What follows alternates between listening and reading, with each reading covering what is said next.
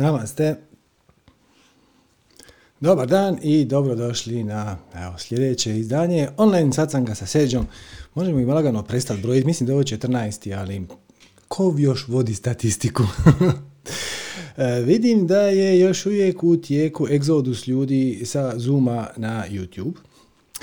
ok. E, čujem da je jedan od mogućih razloga zbog toga to što ljudi kad dođu preko Zuma kažu da nemaju zvuk. E pa sad ću vam ja pokazati šta morate napraviti. Znači, morate u donjem lijevom kutu stisnuti tipku, mislim da piše Join Audio, meni je sad tu presitno, i onda dobijete opciju Call over Internet. I onda se spojite sa zvukom. onda čudna opcija Zooma da treba uključiti zvuk. To je vjerojatno zato što Zoom kao platforma podržava i uključenje na sastanak i putem telefona. Pa onda su nekako vjerojatno to htjeli razdvojiti. E, u svakom slučaju, evo, ako nemate zvuka na Zoomu, ja znam da me sad ne čujete, šta vam ja pokušavam objasniti, ali evo, valjda će vas sličica biti dovoljno ilustrativna, samo kliknite call over internet i uključite se sa zvukom. E, naravno, u bilo kom trenutku vi možete se prebacivati. E, znači, ako ste na Zoomu, i možete se prebaciti na YouTube, ne znam zašto biste to radili. Ako ste na YouTube i onda poželite postaviti pitanje, uključiti se u program malo aktivnije, to možete samo preko Zuma. Osjećate se slobodni upast u bilo kom trenutku. znači, ovaj će satsang trajati od 16.30 do 18.30. U bilo kom trenutku samo zatvorite svoj YouTube, otvorite svoj Zoom, link vam je ili na Facebooku ili na Viber zajednici i samo se uključite i onda imate naravno sve opcije punopravne kao i svi ostali koji se su uključili od početka, znači možete podignuti ruku, e, možete to postaviti pitanje, može, može to biti malo interaktivno. Ok. E, međutim, htio bih ukazati na jednu drugu stvar, a to je sljedeće, znači, ako zbilja nemate pitanje, dobrodošli ste preko YouTube-a da pače. I ja znam da je YouTube jednostavniji i to odmah krene i nema nikakve filozofije. I također, ako imate pitanje, dođete preko Zooma i to je fajn. Međutim, ima i ona nekakva među varijanta. To je, dođe vam e, pozivnica, odnosno obavijest preko, na primjer, Vibera. I sad se vi mislite, imate neko pitanje, ali je možda ne danas, pa da sljedeći put, ću, ipak će otići na YouTube jer mi je to nekako lakše. E, zauzdajte taj unutrašnji nagon. Svačate? To je ono što smo pričali prošli put, da e, kad pomislite na nešto što je izvan vaše zone ugode, odnosno što nije u skladu sa vašim sustavom definicija i uvjerenja, onda će ideja će vas ekspandirati, ali vaš oklop koji je sastavljen od vaših negativnih definicija uvjerenja se neće automatski ekspandirati.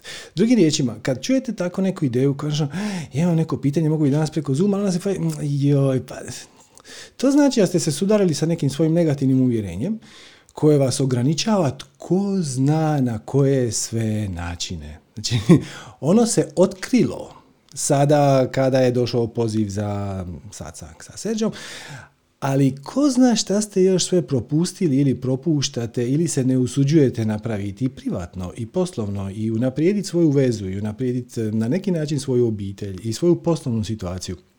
Sve su vam to situacije koje nose nekakav zajednički nazivnik. A zajednički nazivnik je a zapravo sram i krivnja.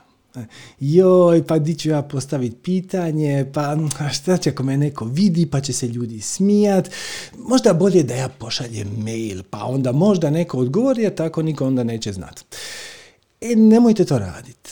Nemojte bježati od negativnih emocija. To su samo emocije. Zvačate, to je nešto što imate, nije nešto što jeste. Tako da, emocije su vam zapravo alat, vaš mjerni instrument za detekciju u kojoj ste trenutno vibraciji.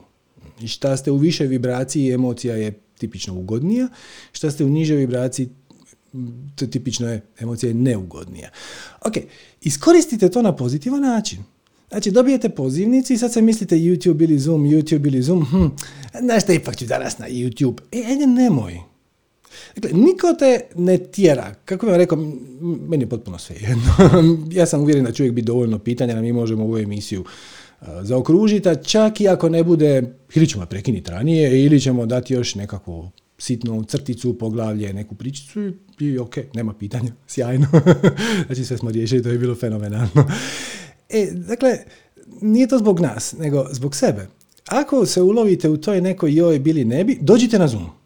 Pa onda pustite da vas sinhroniciteti ponesu, da vas inspiracija dovede do točke gdje ćete ili dignuti ruku ili nećete dignuti ruku. Ništa ne gubite time što ste došli preko Zooma. A gubite time što ste na YouTube. Također, ako ste sad na YouTube, evo čisto usporedbe radi, znači na Zoomu nas je 70, na YouTube nas je 305. Ako ste sad na YouTube i ovo vas je malo potaklo, prepoznali ste se u ovome, samo zatvorite YouTube i dođite na Zoom, link vam je ili na Facebooku ili na Viber zajednici i kažem, to vas ništa ne obavezuje. Mislim, dalje se možete predomisliti, odnosno možete ne dignuti ruku i ne učestvovati u programu, ali barem ste napravili taj jedan korak bliže tome da pustite trenutku da vas ponese. Inače ima jedan sjajan savjet koji sam dobio iz jedne knjige od čovjeka koji se inače bavi pa recimo motivacijom, ali više osobnom motivacijom. I kaže da e, jako puno ljudi ima nekakve kočnice kad trebaju početi raditi svoje hobije, svoje strasti, svoja mala veselja ili čak svoj posao. Znate, to su one, one stvari koje vječno odgađate. Ono je trebalo bi napisati neki dopis ili neki odgovor, ne znam, za možda upravni sud. I samo se to nikako ne da. Njegov savjet je jako jednostavan i jako je um, upotrebljiv i odlično radi. A to kaže sljedeće. Ako se ulovite da stalno, stalno, stalno odgađate neki posao, može biti oblik vašeg veselja, može biti nešto što biste rado radili, ali nikako da se s tim ulovite, ili nešto što vam se baš jako ne da. Prvi korak je da se dovedeš fizički u poziciju da to napraviš.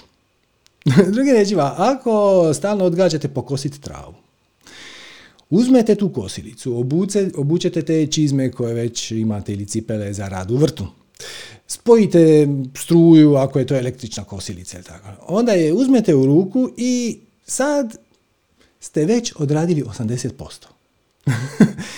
Ako se stalno odgađate učenje, na primjer, trik je u tome da ne sjediš u fotelji i misliš joj treba bi početi učiti, nego da doista sjedneš za svoj radni stol i da staviš ispred sebe te knjige i te bilježnice i to, ok, i onda vidiš što će se dogoditi.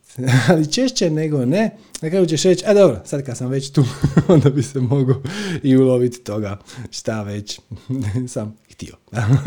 Tako to je jedan sjajan trik. Znači, doslovno se fizički dovedete u poziciju. U ovom slučaju, od koje smo krenuli, to znači preseliti se sa YouTube-a na Zoom, ako slutite onako u krajičku pameti da možda eventualno će vam doći trenutak da ćete šta god, skupiti hrabrosti ili inspiracije ili volje da dignete ruku. I onda ne morate.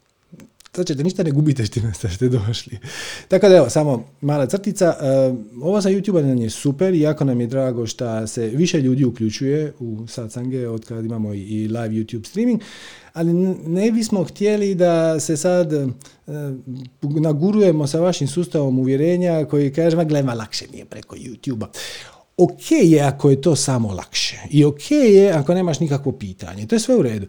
Ali ako nešto lagano ključa u tebi, ne, ima nešto s čime bi se htio suočiti, ima nešto što bi htio raščistiti, a ne uspijevaš savladati tu početnu barijeru, koja se zove uključit ću se preko Zuma i, dat ću si time do, dopuštenje. Svačate, vaš ego, odnosno vaš sustav definicije uvjerenja koji vas koči u tome da doista dignete ruku i javiti se, će biti oduševljen s time što ste se vi unapred ocijekli nogu. I došli ste preko platforme koja nije interaktivna. I taj trend ćete se osjećati izvjesno olakšanje. Ali niste ništa napravili. Iskoristite to kao pozitivan sinhronicitet, kao um, trenutak gdje ste uočili da imate neku zadršku. Neki sram, neku krivnju, um, to, je najčešće uh, razlog zašto ljudi se ne uključe. Uh, ali može biti drugo, može biti apatija, može biti tuga, bilo šta drugo. E pa, dajte, napravite taj prvi korak. Vidi kako je to divno rekao Woody Allen, jel te poznati američki redatelj, glumac, scenarist, producent, šta sve nije. I kaže, 80% e, uspjeha je samo pojavit se. U originalu, 80% of success is just showing up. E, se i showing up nije baš sasvim isto, ali svačate koja ideja. On treba, na primjer, režirati neku scenu. Nema blage veze kako bi to napravio. Ima neke ideje, grube skice u glavi, ali stalno se sudara u glavi s nekim situacijama, problemima, ovdje ćemo, nećemo moći snimiti zvuk, ovdje ćemo imati problema sa svjetlom. E, 80% rješenja je u tome da dođeš na mjesto snimanja, da skupiš se sa svim svojom ekipom, sa svojim kamermanima i majstorima rasvijete i slike i tako dalje i tako dalje i da onda vidite šta ćete napraviti. 80% uspjeha u, na audiciji je da uopće dođeš na tu audiciju. tako, tako je jedna jednostavna i zdravorazumska savjet, odnosno situacija koja, evo, vid, probajte kako bi vam to išlo pa možda se ulovi. Na meni je recimo to dosta dobro služilo. Ok, i sad kad smo to riješili, da krenut ćemo na jedno današnje malo uvodno predavanje. E, volio bih vam predstaviti jednu kontroverznu znanstvenu teoriju. Mnogi će reći čak i da nije ni znanstvena, ali evo ja ću biti dovoljno hrabar pa ću reći da je. E, jedna kontroverzna znanstvena teorija to je takozvani sindrom 101. majmuna ili, ili 100. majmuna ponekad se tako zove. E, dakle, riječ je o sljedećem. Jedna skupina znanstvenika je negdje tamo 50. godina e, proučavala ponašanje jedne sorte majmuna. Konkretno riječ je o fakaka, ne, makaka fuskata. Zapisao sam. E, japanski majmun. To je bilo 50. na otoku Kojima, negdje u Japanu. I primijetili su jednu zanimljivu stvar. Naime, da bi mogli proučavati ponašanje majmuna, puno im je jednostavnije da te majmune nekako dovedu na neku čistinu gdje ih mogu proučavati, dosta je teško proučavati majmune u šumi. Te su se onda oni dosjetili sjajnog načina kako će to napraviti, a to je da su na pješčanu plažu, na tom otoku, zakopavali nekakve slatke krompire, koje su majmuni obožavali. Jel te voli? I su majmuni dolazili naravno na plažu po te krompire i naši znanstvenici su sretni i zadovoljni, mogu proučavati njihovo ponašanje. E, ali avaj, Majmuni su jako, jako voljeli te krumpire, bili su im super, međutim ono što nisu voljeli je pjesak sa plaže. I onda su se mučili s time pa su jeli taj krompir s tim pjeskom pa su pljuckali, nisu bili jako zadovoljni s time. I sad znanstvenici nisu znali kako riješiti tu situaciju, taj izazov, međutim situacija se riješila sama. Jedno mladunče se nekako pokazalo izraziti interes prema toj skupini ljudi i počelo je provoditi s njima neko vrijeme. I oni su naučili to mladunče majmuna, toga makake fuskate, da pere te krumpire. Znači lijepo kad uzme, izvadi krumpir iz a, pjeska, da ode ili do mora ili do nekog potoka i da ga malo ispere i onda se, jel te, taj krumpir može jest puno slađe i sa većom lakoćom. I ovaj, oni su pustili tog majmuna. Mislim, taj majmun nikad nije ni bio u zatočeništvu, on je malo bio kod svoje obitelji, malo je dolazio kod njih, ali naučio je tu vještinu i e, malo pomalo e, počeo je i svoje prijatelje iz svoje obitelji majmuna učiti da peru krompire. I zanimljivo je da su e, tu su novu vještinu vrlo brzo usvojili mladi majmuni, mladunčad, stariji se nikako nisu htjeli s time baviti, imali su veliku odbojnost prema tome. Međutim, vrijeme je prolazilo, prošlo već par godina, stasala i nova generacija, stari su nekako već malo te, ohanuli i sve više i više majmuna je počelo prat krumpire. I onda se dogodilo nešto jako, jako zanimljivo. Dakle, praktički preko noći odjedan put. Svi majmuni sa tog otočića su počeli prat krumpire, čak i one obitelji ili skupine tih istih majmuna, iste te sorte, koje ne žive baš čak ni jako blizu, oni nisu imali nikakvog direktnog kontakta ili barem vrlo, vrlo rijetko. Ali jedan put su svi usvojili to neko znanje, ali to nije kraj. Uskoro su i majmuni i sa susjednih otoka počeli prat i voće, ali znači i krumpire koje su također znanstvenici njima ostavljali, ali jednako tako i druge voćke i kokose i banane ponekad kad bi bile prljave. E sad, ovo je jako zanimljivo, jer taj japanski majmun ne pliva. Kao nema običaj skočiti u more i plivat, nikad nije to primijećeno ni zabilježeno. Kako su majmuni sa drugih otoka dobili vještinu koja je se pokazala korisnom na susjednom otoku, a ako ih niko tome nije ni naučio, niti im je to iko ikad pokazao. To je vrlo zanimljivo. Ali misterij tu nije kraj. Uskoro su znanstvenici koji proučavaju ponašanje drugih majmuna i iz drugih dijelova svijeta, i iz Indije, pa čak i iz Brazila, počeli dojavljivati da i njihovi majmuni su odjedan put počeli prat svoje voće. I to vam je dovelo do te vrlo kontroverzne teorije uh, od 101. majmuna koja približno kaže, um, sad ćemo mi to elaborirati u detalje, ali ideja je da kad neka skupina organizama, recimo majmuna, usvoji neku vještinu koja je univerzalno korisna i za ostale pripadnike iste ili srodne zajednice koji su recimo na sličnoj vibraciji, onda na neki način oni to znanje ajmo to staviti sad u polu navodnike, iz znanstvene perspektive u debele navodnike, ali vi koji gledate ovaj program, vama to neće zvučati toliko suludo. Oni na neki način uploadaju to znanje u kolektiv. Kolektivno nesvjesno. I svi ostali predstavnici imaju pristup tome. E sad pazite, ovo je, ovo je znači eksperiment koji se događao 50. godina, počeo je 52. završio je 60. neke. I autori tog eksperimenta se uopće nisu usudili izaći pred zajednicu znanstvenu, svjetsku. Ovaj su fenomen primijetili, odnosno bio je poznat unutar skupinice ljudi koje baš proučavaju majmune, ali nisu oni baš to razradili, tu teoriju i rekli da postoji univerzalni mehanizam gdje se e, znanje može širiti mimo zuma, knjiga, škola, učenja i općenito govora. I mislim, ti majmuni baš ne pričaju, barem ne na način kako bi mi to nazvali jezikom. E, tako da zapravo ova cijela priča je tek 70. godina došla na svjetnoj javnosti i popularizirali su izvjesni Lawrence Blair i Lyle Watson, ja sam tu zapisao taj imena, ja ne znam koji su ti ljudi, ali oni u svakom slučaju nisu, nisu bili proučivači majmuna, oni su bili više nekakvi sociolozi, antropolozi, njima to skupa, skupa jako bilo zanimljivo. Međutim, još uvijek vam ova ideja ima jednu auru, nazovimo to tako, jedno ozračje kontroverznosti. Evo ja ću vam samo pročitati e, šta na Wikipediji dobijete kao objašnjenje kad pitate stoti majmun, 100 monkey ili tako nešto. Kaže ovako, ja sam to preveo najdoslovnije što sam mogao, ali vi slobodno potražite to, to je na engleskoj verziji Wikipedije, pa ćete vidjeti. Dakle, kaže ovako. Efekt stotog majmuna je hipotetski fenomen u kojem se nova ideja, znanje, vještina ili obrazac ponašanja širi izuzetno brzo, rapidno su oni upotrebili izraz, na neobjašnjiv način, sa jedne grupe na sve srodne grupe kada se u prvoj grupi dostigne kritični broj članova koji usvoje neku novu vještinu ili znanje. E, dakle, u početku je samo jedan majmun pravo. Onda je on naučio na načine koji su vrlo razumljivi. Znači, pokazao je svojim prijateljima kako se to radi. Onda ih je bilo 20.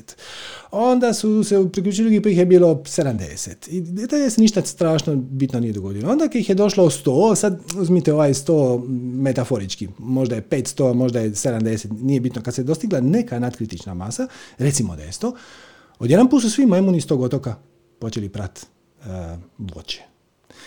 Ali sad s obzirom da su svi cijeli otok, sad je to par tisuća komada i sad tih par tisuća komada bilo dovoljno da zarazi sa navodnike sa, tim, e, sa tom praksom koja se pokazala vrlo korisna i sve ostale majmune sa okolnih otoka.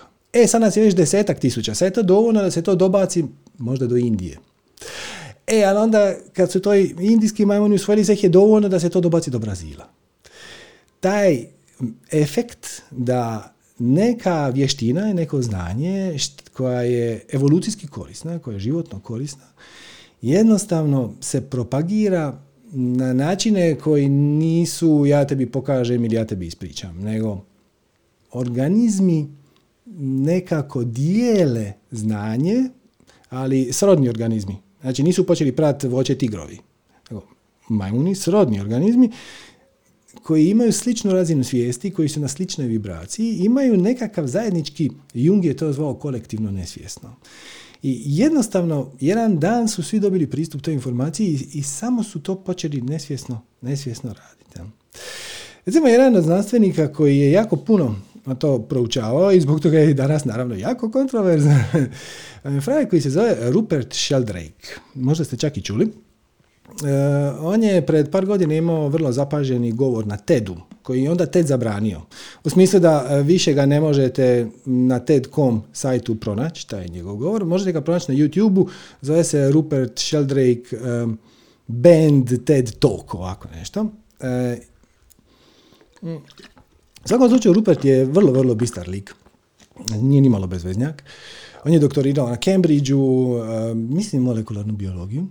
E, također diplomirao je i psihologiju na Harvardu, ako se ne varam, znači vrlo je bistar i elokventan i vidjet ćete ako pogledate to njegovo predavanje. Kad bude snimka na YouTube, stavit ću vam ovdje gore onaj linkić da, da možete kliknuti, da možete to pogledati.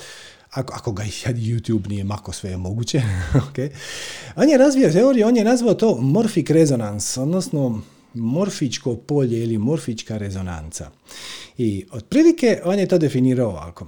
Znači, morfička rezonanca je memorija, odnosno sjećanje, odnosno znanje, koje je ugrađeno u sve prirodne sustave na način da svi ti prirodni sustavi nasljeđuju kolektivno sjećanje ili znanje od svih prethodnih predstavnika svoje vrste. I pazite, ovo se ne odnosi samo na životinje, ovo se odnosi i na puno, puno fundamentalnije, neću reći niti organizme, na primjer na kristale. On je radio sljedeću stvar. Znači, napravio bi kristal kakvog, kakav u prirodi ne postoji. Mm, to je zapravo jednostavnije nego što se čini. Uzmete neki kristal koji u prirodi postoji i onda mu dodate recimo malo bakra ili malo željeza i sad dobijete kombinaciju koja ne postoji. I, e, I onda bi pustio da se taj kristal ohladi, odnosno da se kristalizira. I prvi put kad je to napravio s nekim kristalom kojeg je on izmislio, recimo trebalo je 30 minuta tom kristalu da iz tekućeg stanja rastopljenog se vrati u svoje kristalno stanje. Onda je e, počeo to raditi na dnevnoj bazi.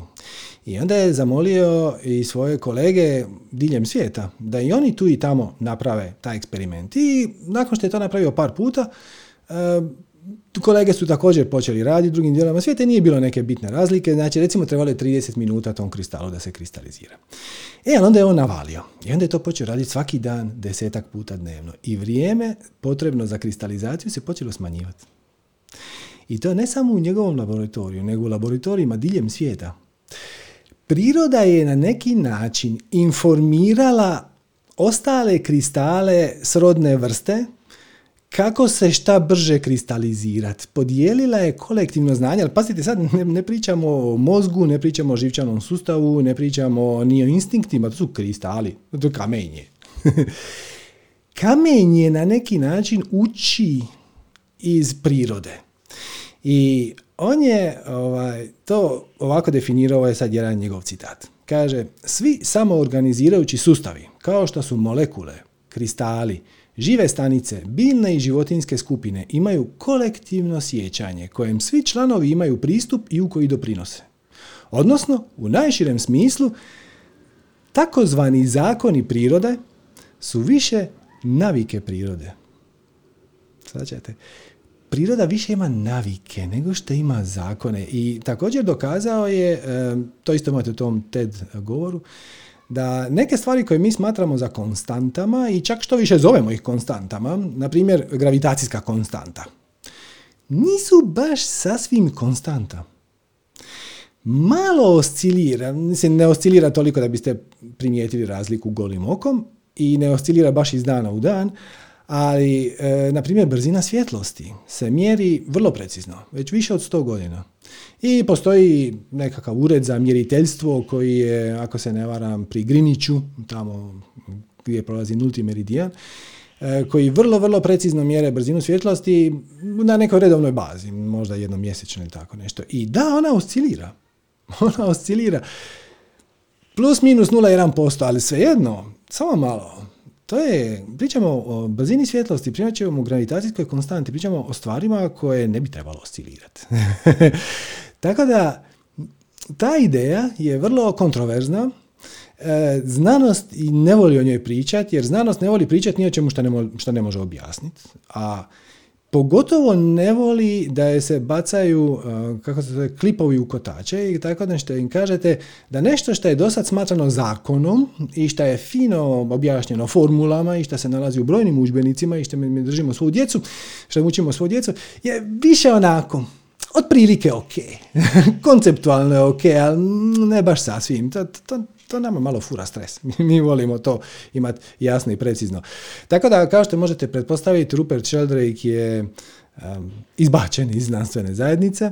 Čak što je jedan od vrlo, vrlo uglednih znanstvenika, to je čovjek koji je E, bio urednik e, izuzetno utjecajnog znanstvenog časopisa Nature. E, on je rekao da bi Ruperta, da je to hereza, što Rupert govori, i da bi taj njegov rad trebalo jednostavno zapaliti, baciti, jer da je to, da to je uvreda, uvreda za, da mi možda na neki način nismo u pravu. Iako gledajte, u nekim dijelovima svijeta, na primjer u Indiji, vedsko znanje priča o Akashi, što je dosta blizu ovome morfskim poljima ili morfičkoj rezonanci koje priča e, Rupert. Nije to nova ideja, ali nama se eto nekako ne sviđa, pa je ne volimo. E sad zašto vam ovo pričam? Iz dva razloga. Ajmo prvo prvi, pa ćemo onda drugi nekim solidnim redom. Dakle, ajmo malo pričat o našoj dragoj svakodnevnoj koroni. E sad, prije nego što uopće krenemo, kako se to kaže, disclaimer. Ja nisam liječnik, ja nisam epidemiolog, e, sve ovo što ću vam sad ispričat je moje osobno mišljenje, ni na koji način ne treba biti svačeno kao medicinski savjet, bla bla bla, svačate. Odričem se sve odgovornosti koja može nastati iz toga što vi ovo slijedite, ne slijedite, slušate, ne slušate, ali nakon što smo to rekli. A vam skrenem pažnju nešto dosta zanimljivo. Dakle, na ovu, na ovu situaciju upozorio je jedan moj prijatelj koji dosta voli teorije zavjera. On se jako zabavlja s time, ne vjeruje u njih onako doslovno, ali ovaj, uključenje u mnoge te zajednice. I pred jednom mjesec dana mi je poslao jedan dijagram koji pokazuje da, um, ovo što ću vam sad zapravo ispričati, a to je da ljudi od korone sve manje umiru. Nisam rekao sve se manje zaražavaju, nisam rekao sve manje ih je pozitivno, to, doćemo sad i na tu temu. Ali smrtnost je drastično pala. I ja sam taj njegov dijagram koji on meni poslao, ja sam to pokušao provjeriti izvor tih podataka, pa nisam baš uspio, pa sam zaključio da je to jedna zanimljiva stvar odnosno zanimljiva tema na koju ću ja držati oko, ali dok ja ne vidim neke još dodatne dokaze, neću, mislim, neću to uzimati za ozbiljno. I onda sam prošli tjedan, pre 3-4 dana, naišao na tekst sa BBC Newsa, znači website od BBC-a. Ja se nadam da možemo BBC smatrati relevantnim izvorom informacije. I evo da ću vam sad prikazati taj tekst. Evo ga. Znači, taj tekst je napisao lik koji je uh, BBC-ev službeni uh, medical editor. Znači, on je urednik, ali njegova subspecializacija je ta što je on zadužen za medicinu. To mi ima smisla.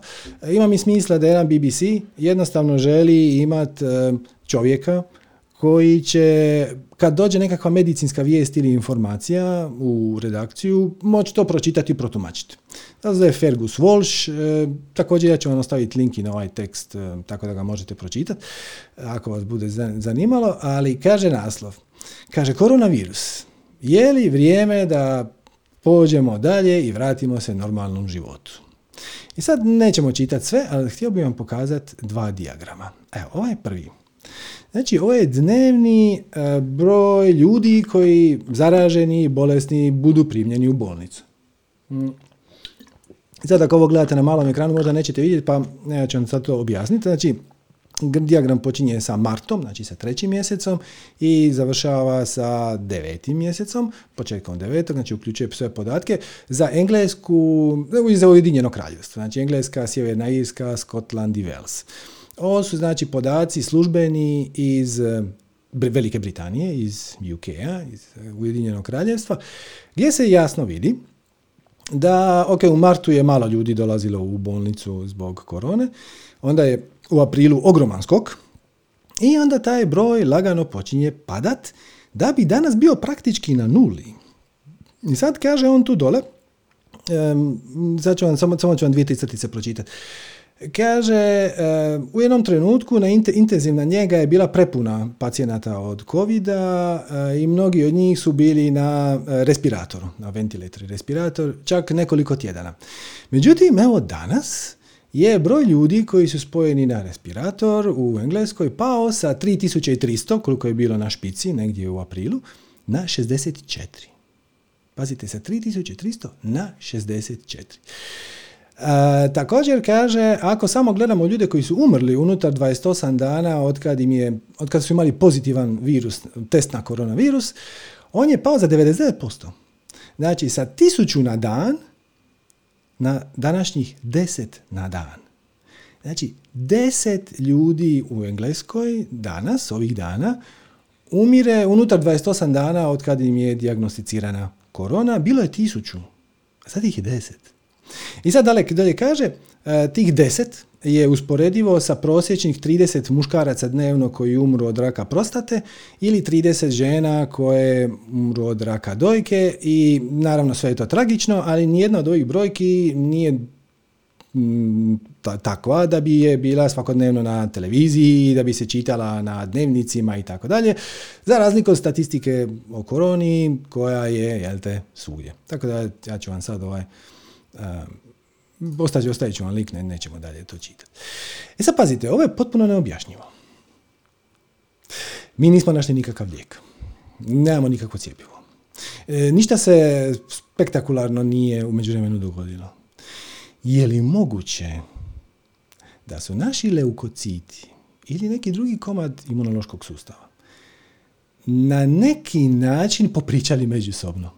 I oni ljudi koji su se susreli sa koronavirusom i uspješno su ga pobjedili, njihov imunološki sistem je uploadao informaciju na kolektivno nesvjesno i tu informaciju sad primaju neki dijelovi našeg imunološkog sustava, ja sad kažem leukociti kao bijela krvna zrnca, oni su bitan dio imunološkog sustava, ali ne mora biti, možda je nešto drugo što je uključeno u to. E sad naravno, uh, ove brojke su samo indikacija, ne može se smatrati dokazan, puno je tu još parametara po putu, na primjer, uh, ova zadnja 3-4 mjeseca je vrijeme toplije, mi smo više na suncu, možda sintetiziramo više vitamina D, šta god, nešto se tu. Ali pad je ogroman. Sa tisuću ljudi dnevno na deset. A ako se pitate kako vam je to promaklo, Primijetite samo da zadnjih dana u medijima se sve više priča o broju pozitivnih i o broju zaraženih. Vrlo malo se priča o broju umrlih, jer, samo da vratimo ovaj tekst, ovdje dole ima jedan dosta, dosta zanimljiv dijagramčić. Samo da ga tu pronađem. A to vam je sljedeći. E, znači, evo ga. E, confirmed cases, odnosno broj ljudi koji su potvrđeni da e, nose virus, da su pozitivni su na test, kako se to popularno kaže. Znači, u negdje oko 9. aprila je bilo 5000 ljudi dnevno, a onda je to počelo padat, e, ali onda negdje oko 12.7. je to počelo rast. Ne zato što je korona, ne znam, nešto mutirala ili... Nego zato što smo mi počeli raditi više testova. Ovo je koliko imamo potvrđenih slučajeva I kad su se počela uvoditi testiranja, mnoga od njih i ono, poluprisilno, tipa ne možeš putovati dok nemaš potvrdu, a ti bi baš jako htio podsjetiti svoju obitelj negdje, onda je broj potvrđenih slučajeva nastavio rast, ali svejedno, uza sve to, imamo ovaj gornji slučaj da je smrtnost praktički na nuli, odnosno 10 ljudi dnevno i sad kažem naravno, to ne znači ono ajmo sad napraviti kolektivni tulum. I ono koga šljivi gotovo je pobjedili smo pogotovo ako ste u starije životne dobi ako ste riskantna skupina kako se to već danas kaže. Ovaj, trebalo bi dalje naravno pripaziti ali ovo je vrlo zanimljivo. Znači imamo tu rijetku priliku da možemo neutralno promatrati sa strane da li je doista teorija stotog majmuna točna? Jer pazite, teorija stotog majmuna je izuzetno moćna stvar. E, pazite samo ovo, imate u Bibliji jedan ulomak u knjizi Otkrovenja, čini mi se, nisam siguran, e, gdje kaže da će u nekom trenutku biti apokalipsa i onda će se samo 144 tisuće ljudi spasiti. I postoje čak i neke vjerske zajednice koje u to doslovno vjeruju i više manje svi pripadnici te zajednice ulažu velike napore, ne bi li oni bili među tih 144 tisuće te odabrane skupine koja će se spasiti i ok. međutim, taj isti ulomak e, se može prevest i drugačije. Jer naravno taj ulomak je napisan u nekom staro-aramejskom ili ovako nešto, staro-hebrejskom. I on se može protumačiti kao uh, bit će apokalipsa, nazovimo to tako, i 144 tisuće će spasiti svijet. Što je dosta različito od 144 tisuće će se spasiti. Jer ovo je, zašto je ovo bitno? Često čujem, Dakle, ja radim na sebi, ja meditiram, ja osvještavam svoje blokade i to sve skupa. Samo ja, ono što bi ja htio je živjeti u boljem svijetu. A to se neće desiti dok barem 50% ljudi ne počne živjeti svu strast ili dignu svoju vibraciju ili krenu meditirati ili kako god to već hoćete nazvat. Ne, nije točno. Treba vam, e sad ovisi koga pitate, e, neki kažu 1%, neki čak kažu korijen iz 1% od ukupnog broja ljudi. To je teorija koju je zagovarao Maharishi. Maharishi je indijski guru koji je bio vrlo popularan krajem 60. i 70. godina. On je autor transcendentalne meditacije ili je barem promovirao. On je najpoznatiji po, tome što je, su Beatlesi išli kod njega, pa se tako za njega pročulo. I on je tvrdio da ako prvo je govorio i za 1% ljudi da meditira, da će to promijeniti klimu, a nakon toga je promijenio u korijen iz 1%. 1% ljudi, znači ako nas je recimo 8 milijardi, 1% je bilo 80 milijuna. A korijen od 1% je oko 9000. E sad, taj 9000 mi se malo čini nategnut. Možda da ima 9000 prosvjetljenih, možda, ok, ali malo je nerealan. Ali ovo je 144 tisuća jedna dobra mjera. I to je jako, jako, jako ohrabrujuće. Ne treba nas biti 50%. Sjetite se korone. Kad je krenuo uh, virus, kad je krenula frka i panika, pričalo se o tome imunitetu stada, herd immunity. Ja? I onda su hrabri, hrabri epidemiolozi su govorili da treba biti 50% ljudi koji su prošli, stvorili imunitet i tako dalje. Uh, drugi su govorili da to treba biti 70%. I mnoge zemlje su baš potaknute tim načinom razmišljanja, ono, ajmo stvoriti imunitet e, krda, imali puno labavije e, pravile, pravila oko toga da li se rade škole, da li ne rade i tako dalje, e, da li se ide na posao, da li je lockdown ili nije.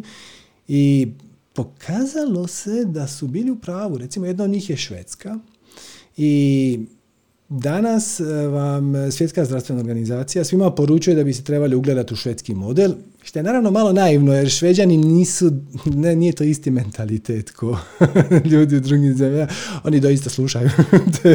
Plus imate, znate onaj vic, kao rekli su šveđanima da moraju držati distancu od dva metra od drugih ljudi, onda su oni rekli, ono, pa zašto tako blizu? jer baš moram, morali malo više. Drugačiji je to mentalitet. Ali ideja je, znači, krenuli smo s time da nas treba biti 50, 60 ili 70% da bi se stvorio imunitet krda, ali onda je to priroda riješila za nas. Na neki čudan način. Sad opet, na ovo samo ja kažem da vrijedi držati oko. Možda će se situacija sad razviti drugačije. Možda sad stvarno kad krene jesen ili hladniji dani, situacija ode na lošije, treba ovo držati na oku, nije vrijeme za ono potpuno opuštanje, ali možda je vrijeme da počnemo razmišljati o tome da neke stvari malo olabavimo. Pa evo, samo buba u uho. E, recimo, baš u ovom tekstu koji smo sad imali na ekranu od e, BBC Newsa, od njihovog medicinskog urednika, zdravstvenog urednika, liječnika, tamo kaže da, da isto tako da bi to možda lagano trebalo popuštati, da bi on počeo od škola. Jer već je sad prilično sigurno, sa velikom vjerojatnošću možemo tvrditi da ljudi koji su asimptomatski, koji nemaju simptome, ne šire. Plus djeca, smrtnost djece je praktički nula od, od korone. Prema tome, tamo ih pustit. Ok, dakle, ako razviju simptome, onda, će ih, onda ćeš ih ostaviti doma. Naravno da ih nećeš pustiti u školu. Ali dok ne razviju simptome, Treba ne dizati previše panike oko toga. Ajmo, ajmo početi lagano razmišljati da se život vrati u normalu. Jer ovo vam je vrlo jedna nezgodna stvar. Pazite sad, naše vlade, naši političari dragi, naši epidemiolozi i tako, neće baš rado priznat da nisu bili u pravu.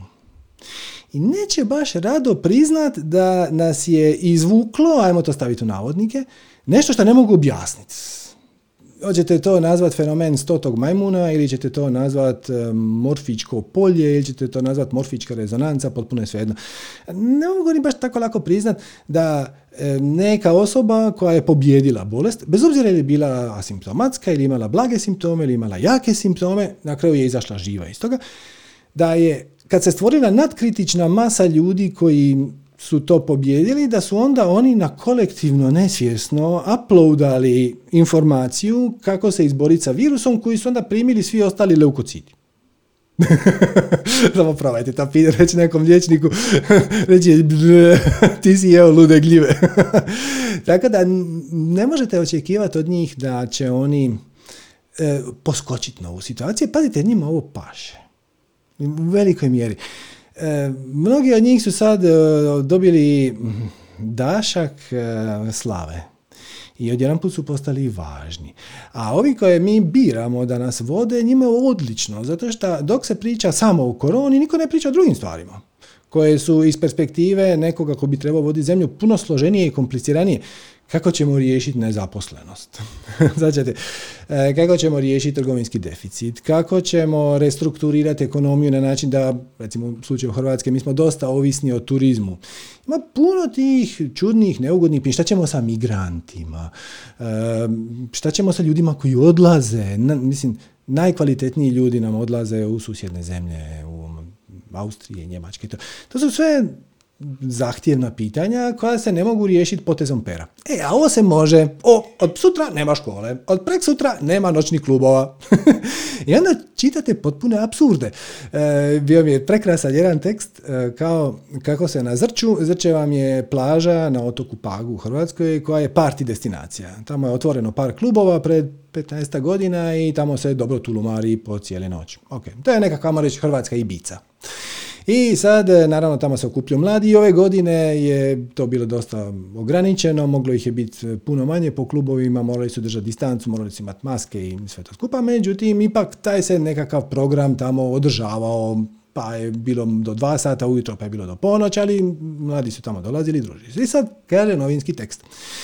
Kako smo sad zabranili e, te, ta užasna okupljanja mladih tamo na Zrču, zato što sad se evo 50 Austrijanaca koji su bili na Zrču vratilo kući i kaže i svi su pozitivni na koronu, ali nažalost asimptomatski. Kako to misliš? Nažalost asimptomatski. pa mislim super, znači, a možda tvoj test nije dobar. A šta kažeš na tu ideju? znači, sad mene neko odvuče sa strane i da mi neki test, šta, šta ne znam šta treba, gurnu mi nešto u nos ili nešto moram pljunut, neki briz grla se vadi i sad mi tamo stave unutra i kažu, a naš test ti pokazao ti pozitivan. To je jedna mogućnost. Znači, jedna mogućnost je sam pozitivan, šta bi, pazite ovo, odjedan put je pozitivan postalo znak bolesti. Inače se riječ pozitivan obično koristi u pozitivnom kontekstu. Ono, joj, sreo sam nekog, joj, baš je divna osoba, tako je pozitivan. Tako, to je dobro. E, ali ne, sad je pozitivnost postala bolest. ali dobro, nema veze. U svakom slučaju, ti sad Austrijanci mladi, koji su tulumarili na zrču, su testirani i jedan, dvoje, troje, kao imaju neke blage, blage simptome, jedva primjetna, gleda, sorry, možda su se i prehladili, a, a ostali su, nažalost, asimptomatski. To misliš, nažalost, asimptomatski. Znači, počeo se uvlačiti taj neki jako čudan um, to je Orwell zvao double talk ili new talk. Orwell je u svojoj 1984. E, jako fino poentirao na tu ideju da kako se jezik može zlorabiti.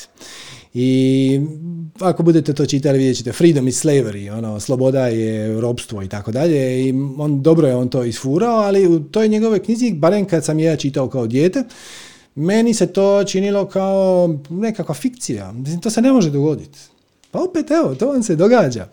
Znači, na primjer, evo, već smo pred par sad sam ga komentirali kako strah postaje vrlina. Ali jednako tako, zdravlje je bolest. Evo, oni su nažalost asimptomatski i to je najgore od svega. Jer iako se po svemu sudeći, sad opet ja moram staviti gradu, nisam ni liječnik, ni epidemiolog, ali čitam šta svjetska zdravstvena organizacija kaže. Svjetska zdravstvena organizacija kaže da ljudi koji su asimptomatski to ne mogu širiti.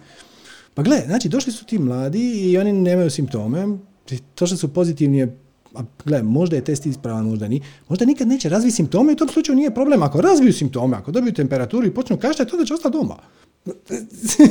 Ili će otići kod liječnika, nešto će napraviti. Također počelo nam se prodavati kako je sloboda neodgovorna. Znate, ono, nisi ti slobodan odlučiti sam ćeš ti nositi masku ili nećeš nositi masku, zato što to što ti nosiš ili ne nosiš, nije to pitanje ćeš se ti zaraziti, baš me briga za tebe, nego ti ćeš mene zaraziti, ako si ti zarazan, a ne nosiš masku, mene ćeš zaraziti. Zato što se COVID širi kapljično, tako što ja pljuckam dok govorim. I, ok, mogu shvatiti, samo ima jedno drugo pitanje. Zašto onda maska mora ići preko nosa? Znači, ako je ideja da ja ne pljuckam vani, to je sasvim riješeno time što nosi masku preko usta, zašto moram nositi preko nosa? A, no dobro, ostavimo to za neke druge ljude. Također, odgovorno je sumnjati po novome. Zvađate, sumnja je odgovornost. Ako ja nisam siguran jesi li ti zarazan ili nisi, bolje da ja držim distancu. Jer distanca je odraz ljubavi i empatije. To što sam ja možda mladi, snažan i jogi i radim vježbe disanja i meditiram i to, pa je moj imunološki sustav top noć, to ne znači da ja neću to možda odnijeti, ne znam, svom ocu, da, koji je u rizičnoj skupini. On je blizu 80, tako da, no, to je neodgovorno. Distanca je odraz ljubavi i empatije. Pozitivnost je bolest. Ropstvo je sloboda.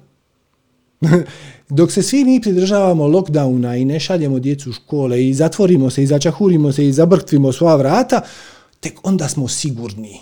A mislim sigurni od čega? Kako ja rekao, opet, ne, ne kažem, e, ajmo sad svi tulumariti i ludovat e, nekontrolirano i ajmo se zaraziti šta prije pa da onda to stavimo iza sebe, to bi možda bilo malo neodgovorno, jer bi se vratili na prvi slučaj da naš zdravstveni sustav ne može hendlati ogroman broj ljudi koji bi se može bitno e, razboljeni na način da traže medicinsku pomoć, ali iz nekog razloga, ovo čisto je opažanje, čisto je statistika, nema nikakvu medicinsku podlogu, takvih je sve manje.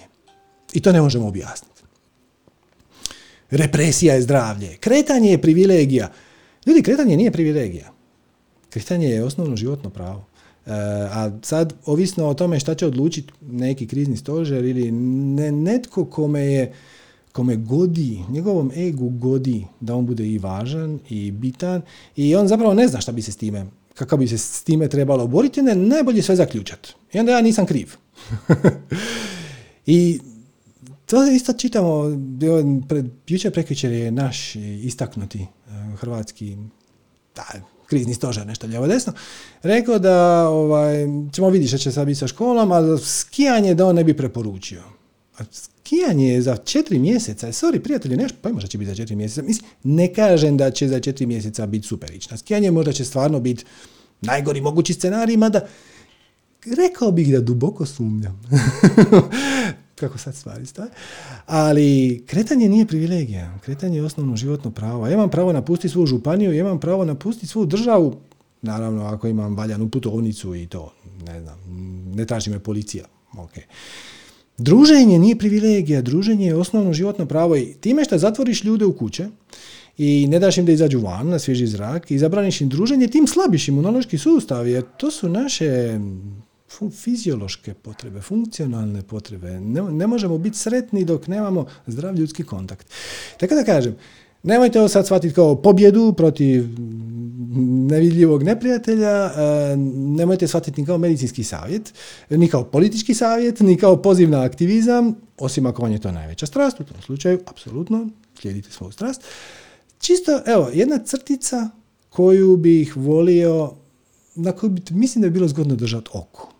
Možda se pokaže točno, možda se ne pokaže točno, vidjet ćemo. Ali iznad toga, jako bi ohrabrio vas koji ste mrvicu napredniji, koji se sa ovim temama meditacije, e, slijeđenja svoje strasti, osvištavanja svojih blokada, koji se time bavite malo duže i bolje ste zagazili na taj spiritualni put, ohrabrio bi vas da dijelite svoju vibraciju najbolje što možete, ali bez stresa, jer jedan od osnovnih e, uzroka stresa koje vidim kod ljudi koji imaju, koji su rođeni sa tim potrebom da empatično pomažu drugima, je što su u potpunoj apatiji, zato što im se čini da je zadatak koji je postavljen pred njih gigantski, monumentalan i neizvediv da mi još 4 milijarde ljudi da bi dostigli nadkritičnu masu od 50%, ako je to nadkritična masa. E, da dovedemo do neke razine koja će stvarno učiniti svijet u cijelini, odnosno kolektivnu, prinijeti kolektivnoj vibraciji dovoljno da to bude zamjetno, primjetno, značajno, da mi svi skupa možemo živjeti u ovom svijetu. Zato što ta granica nije 50%. Ta granica je puno, puno manja. A ako ćete vjerovati odokativnim istraživanjima, ona je 1% ili manja.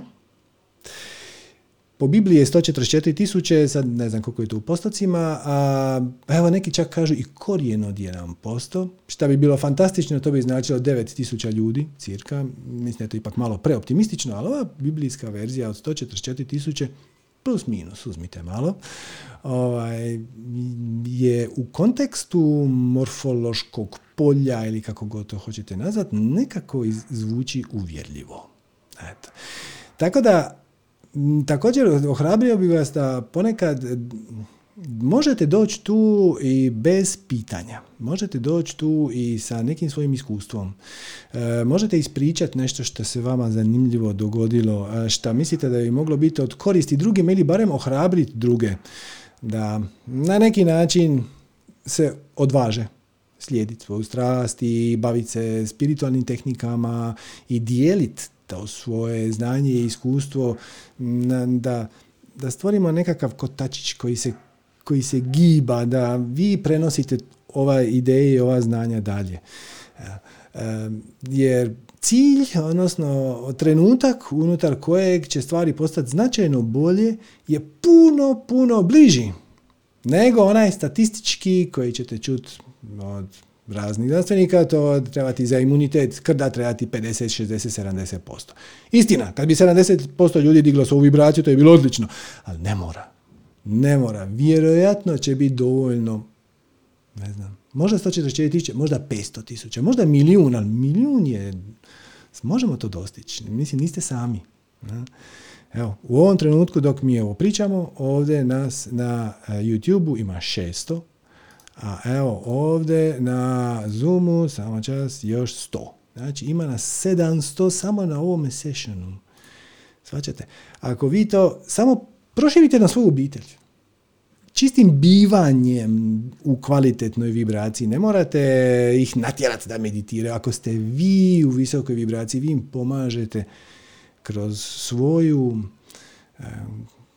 vibraciju zapravo. Nudite im da usvoje nešto što vi imate i naravno pomoći ćete im da osvijeste sve kočnice koji ih u tome koče i podijelit ćete s njima tehnike i knjige i materijale i videe koji su vama bili od koristi, ne znači da će njima biti od koristi, možda će s njima rezonirati nešto skroz drugo. Napravite najviše što možete bez ikakvih očekivanja.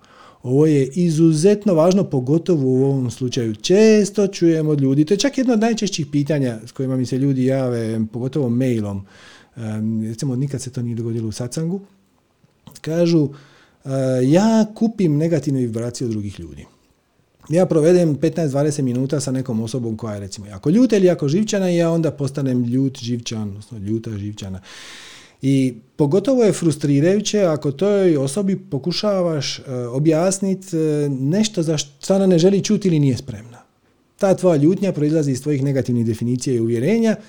Neki ljudi to ne žele čuti. Neki ljudi samo žele biti e, u u tom ego tripu od ja sam ljut i svijet je protiv mene i svi ste vi krivi i tako dalje i tako dalje i vi ste svi idioti i samo sam ja pametan.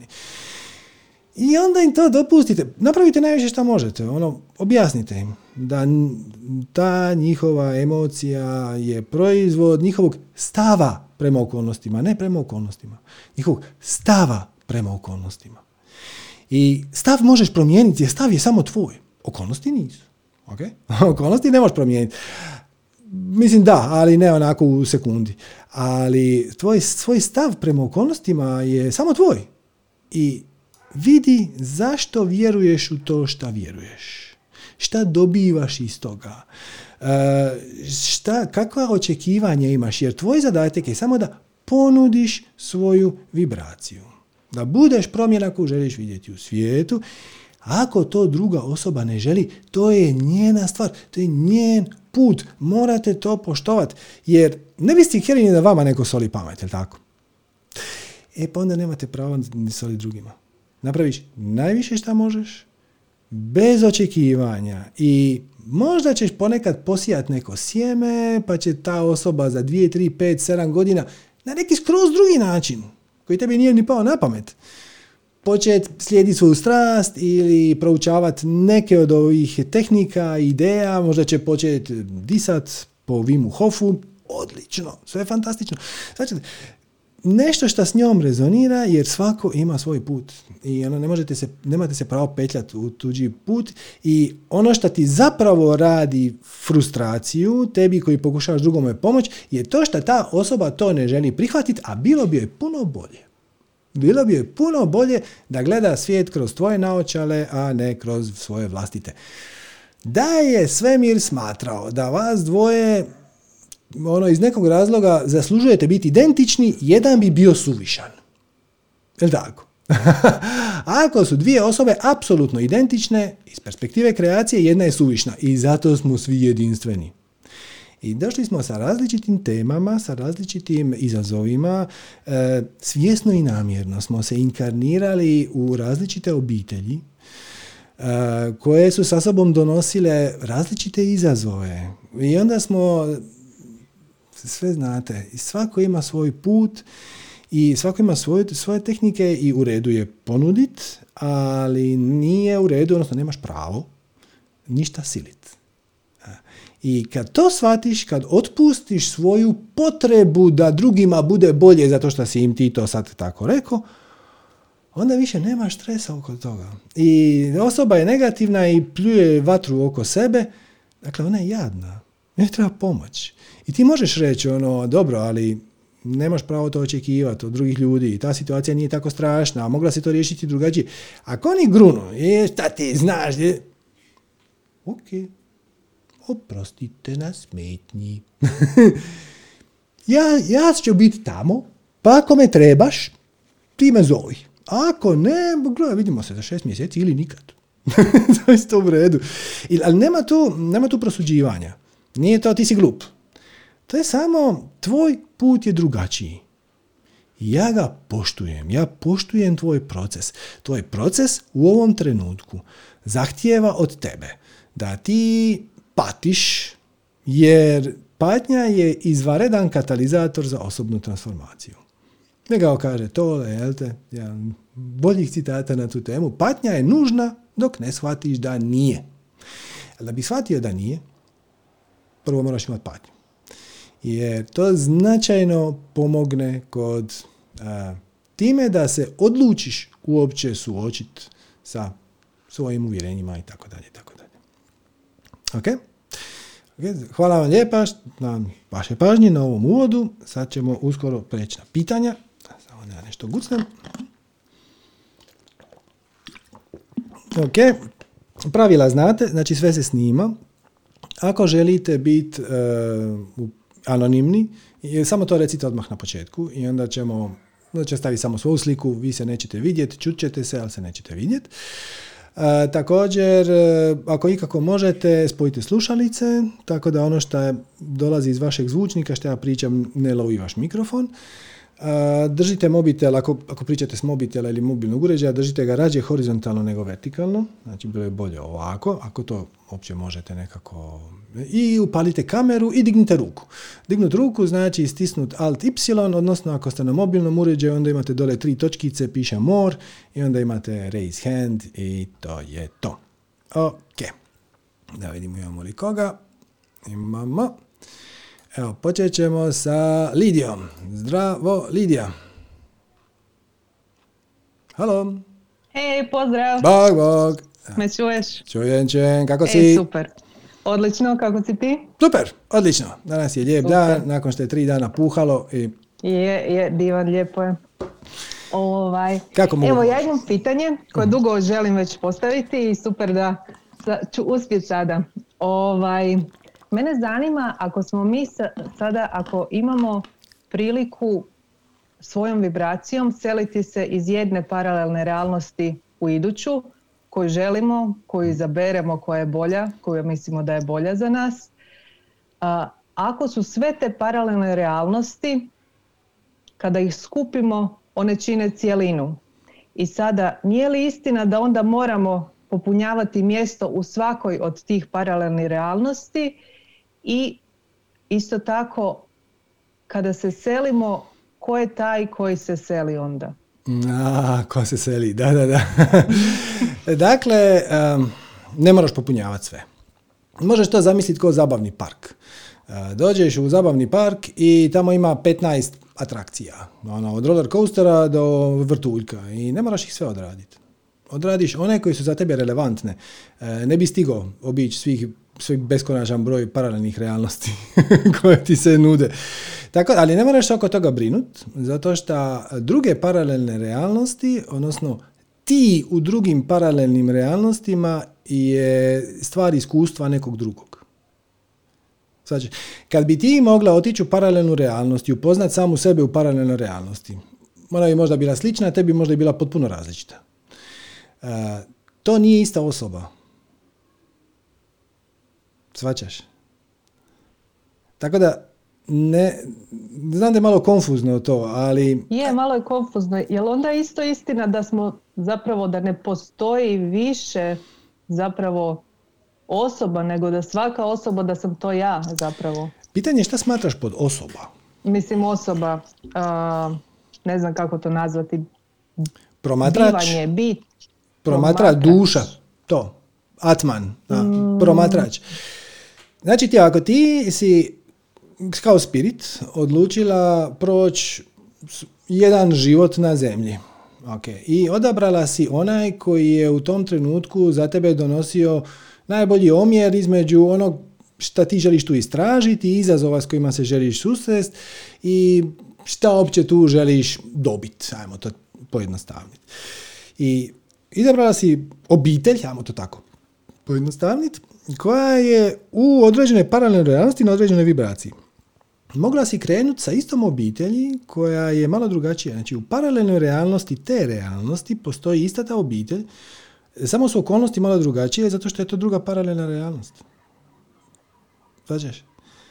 U nekoj trećoj paralelnoj realnosti to što ti zoveš moji roditelji nisu, nisu nikad imali djecu. Znači, ima puno paralelnih, e, ali ti odabereš jednu. To ne znači da netko drugi neće odabrati drugu. Proživiti tvoj život u navodnike, ali nije to tvoj život. To je samo scenarij. Svačeš? Znači, to je otprilike kao da dođeš u to, zabavni park i sad imaš scenarij, a to je da sjedneš u vlakić i onda u nekom trenutku padne na tebe, ne znam, nekakva kostur, pa te ono straši, pa onda ideš dole, pa onda te idu gore. To je scenarij.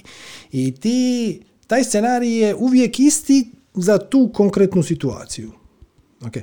E sad zamislite imaš beskonačan broj scenarija i neki od njih su jako, jako slični. Znači, jedan je potpuno isti kao taj koji si ti prošla, samo je razlika u tome šta u 14. sekundi ne padne kostur, nego padne vještica. Okay. Ali svejedno, iskustvo bivanja je vrlo jedinstveno i vrlo je tvoje. Znači, ako gledaš iz perspektive krvi i mesa, ono, ja, Lidija, sa ono, takvom i takvom kosom i sa takvim i takvim roditeljima i sa takvim i takvim životom i ne znam, stručnom spremom i to, ja proživljavam ovaj život, ako to gledaš iz perspektive persone, odnosno iz perspektive maske, odnosno iz perspektive uloge koju ti igraš u ovom svijetu, onda možeš reći ono, a čekaj, šta je s drugim paralelnim realnostima, šta se tamo događa, zašto ja nisam tamo. Ali ako to gledaš kao promatrač koji dođe tu, inkarnira se da bi proživio jedinstveno iskustvo bivanja na određenoj, unutar određenog scenarija, onda je to skroz drugačije. A, vidim da te to zbunjuje. Daću ti jako jednu paralelu, odnosno, kako se zove, to nije baš metafora, to je više analogija. Ok. Znači, ideš spavat. Znači, lijepo legneš u krevet i zatvoriš oči i zaključiš da ćeš ići spavat.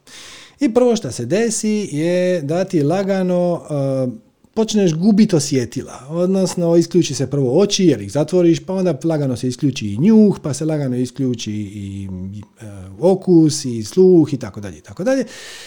I iz naše materialističke perspektive mi, gled, mi na tu situaciju gledamo kao da se gasi naša, naš prostor svijesti. Međutim, u drevnim tradicijama isto kao oni imaju potpuno drugu perspektivu, oni imaju spiritualnu perspektivu i oni kažu ti kad kreneš tonuti u san, tvoj prostor svijesti se zapravo širi, zato što više nije tvoj um, odnosno tvoje iskustvo, više nije ograničeno sa uh, okvirima ovog materijalnog svijeta koji se oko nas nalazi. Ja sad tu imam ispred sebe zidove, pa su tu neki prozori, pa ne mogu proći kroz zid, ako želim izaći na vrata treba mi ključ, znači postoji cijeli niz uh, ograničenja. E ja ta ograničenja počinjem gubiti.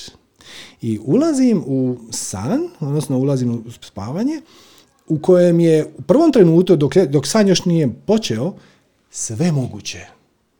Znači, moj se prostor unutar kojeg se može događati neko iskustvo se drastično proširio, nije se suzio. Time što sam se ja odsjekao od ograničenja svojih osjeta. Odnosno percepcije kroz svoja osjetila. Ok, i onda ulaziš u prostor beskrajnih mogućnosti. Znači, još nije počeo san, recimo da si u dubokom snu, da? i ti samo bivaš i možeš doživjeti bilo koje iskustvo. Međutim, onda dođe san. I san je zapravo iz te perspektive ograničenje. Jer sad ti sanjaš da si princeza u srednjem vijeku i ne znam, tu je princ na bijelom konju i tako dalje i tako dalje. E sad, unutar te igre tog sna, koja se zove Ja sam princeza u srednjem vijeku, uh, ti imaš neka ograničenja, jel te? nemaš krila na leđima. Mogla si ih imat dok si bila u prostoru bez misli. Znači, kad si bila u prostoru čiste svijesti, dubokom snu, sve su mogućnosti bile otvorene, uključivo i tu da imaš krila. Međutim, sad počinje san i recimo da ti nemaš krila. I možda misli da ne imaš. Uvela si neko ograničenje i proživljavaš vrlo realno, vrlo realistično iznutra, proživljavaš iskustvo bivanja princezom u srednjem vijeku. Je tako? I samo se događaju neka nova ograničenja. Ako ti u tom snu zaključiš da moraš naučiti francuski jezik kojeg inače ne znaš, treba ti dvije godine u san vremena da bi ga naučila. Svače, e, dala si si novi scenarij koji je potpuno drugačiji od ovog svakodnevnog koji je potpuno realan, koji je vrlo je, kako bi rekao, on je aktivan ako tebe u tom snu počne proganjati medvjed, ti ćeš osjetiti strah, ali stvarni strah i ako se u tom trenutku probudiš, bit ćeš i oznojena i ono pod stresom, adrenalin stvarno kola tvojim organizmom, iako se ništa to nije dogodilo. Ti si zapravo cijelo vrijeme bila potpuno sigurna u svom krevetu. Nikakvi te zmajevi ni medvjedi nisu proganjali. Ok. Međutim, uđeš u san. E sad, dolazi ključan trenutak. Nema smisla proživiti taj san iz perspektive onoga ko sanja. Svačaš? Jedini način da doista imaš iskustvo bivanja u tom snu, puno iskustvo sa svim e, srećama i veseljima i strahovima i tjeskobama i jel me moj princ voli ili me ne voli, jel njegov kaj, konj zdrav ili nije. Jedini način da te to doista, ajmo reći, pogađa i da imaš puno iskustvo toga je da uđeš u san. I ti zapravo privremeno svom liku koji se zove princeza u tom snu daješ svoju osobni individualnost. Ti postaješ ona. Možeš to shvatiti? Ok. Znači, na to vrijeme, koliko taj san traje, ti si zapravo ona. I proživljavaš taj imaginarni scenarij na način da imaš sve uh, finese, i vidiš i čuješ, možda ćeš ponekad nešto i namirisati u tom snu, kao lik. Znači, ta princeza miriše kolačiće od svoje bake. ok, iako se to ne događa, to je, to je samo proizvod tvog uma. Unutar scenarija koji je na neki način došao. E, ok, e sad, ajmo se samo odmaknuti jedan korak i ajmo napraviti usporedbu sa ovim našim stvarnim svijetom. Kreacija je zapravo jedan veliki, veliki san koji ima beskonačan broj mogućih scenarija koji se unutra mogu dogoditi. I ti ulaziš u jedan od tih scenarija svjesno i namjerno kao spirit, ali da bi to imalo smisla, ti moraš zaboraviti da si spirit i moraš e, se potpuno, moraš predat svoju individualnost spirita tom zamišljenom liku unutar igre koji se zove Lidija. I taj san je toliko realan da mi imamo, mi, mi imamo osjećaj ko da je to sve što postoji jedan dan kad uh, umremo, da? samo će to sve skupa nestat. Ko zna što će se s nama dogoditi? A ono što se zaista dogodi je da se ti probudiš u spiritualnom svijetu. Na isti način kao što se probudiš u svom krevetu i kažeš, uf, koji je ovo bio trip. Čovječe, sanjao sam da sam spiritualni učitelj koji preko Zuma drži sacanke za 600 ljudi. Pa mislim da mi je to neko rekao, ma šta pred 20 godina, mi je to neko rekao pred dvije godine. Ja bih rekao, ti nisi normalan. Pa opet, eto, i ne znamo kamo me to vodi. I ti zapravo, mi, mi volimo se hvaliti kako mi sami kreiramo život svojih snova. Zapravo ne kreiraš ništa. Sve već postoji, ali biraš. Tebi se, nude ti se mogućnosti. I ti kažeš da ili ne. I ono, hoću li doći na satsang preko Zooma ili preko YouTube-a? Ok, preko YouTube-a, dobro, to je jedna grana. A? Ko zna što bi se dogodilo da došao preko Zooma? Možda i bilo isto. Možda. A možda ne bi. Iz pozitivnih negativnih, negativnih razloga, odnosno iz stvari koje bi priželjkivo i stvari koje ne bi.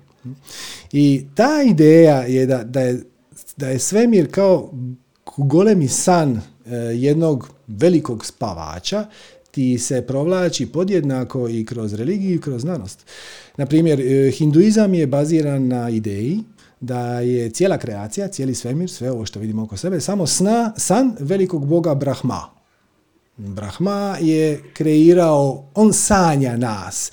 I da bi mu bilo zanimljivo, mora zaboraviti da je on taj koji spava i ući, odnosno privremeno jedan aspekt svog bića po, posuditi jednom zamišljenom liku unutar te kreacije koji se zove Lidija ili Srđan ili Mate ili kako god već. I mora zaboraviti da spava, inače, inače ne može imati potpuno iskustvo. Jer ako se tebi sad u životu počne događati nešto uzbudljivo, ti ćeš stvarno biti uzbuđena. Ako ti se počne događati nešto ružno, ti ćeš stvarno biti ustresirana ili u tjeskobi. Zamisli da znaš da si Bog koji samo sve to promatra i zabave. Ne, gle, nešto se dole dogodi, ne, gle, ovaj će me ubiti sa nožem, nja, nja, nja, nja, šta me briga. E, nije fora, nije fora. Ne možeš sam sebe iznenadit kad znaš da si ti kreator svega. I to je recimo hinduistička perspektiva. Sve ovo je jedan golemi san. Boga Brahma, koji je jedan od tri glavna, Brahma, Višnu i Šiva. Ovo je njegov veliki san i mi se unutar njega igramo.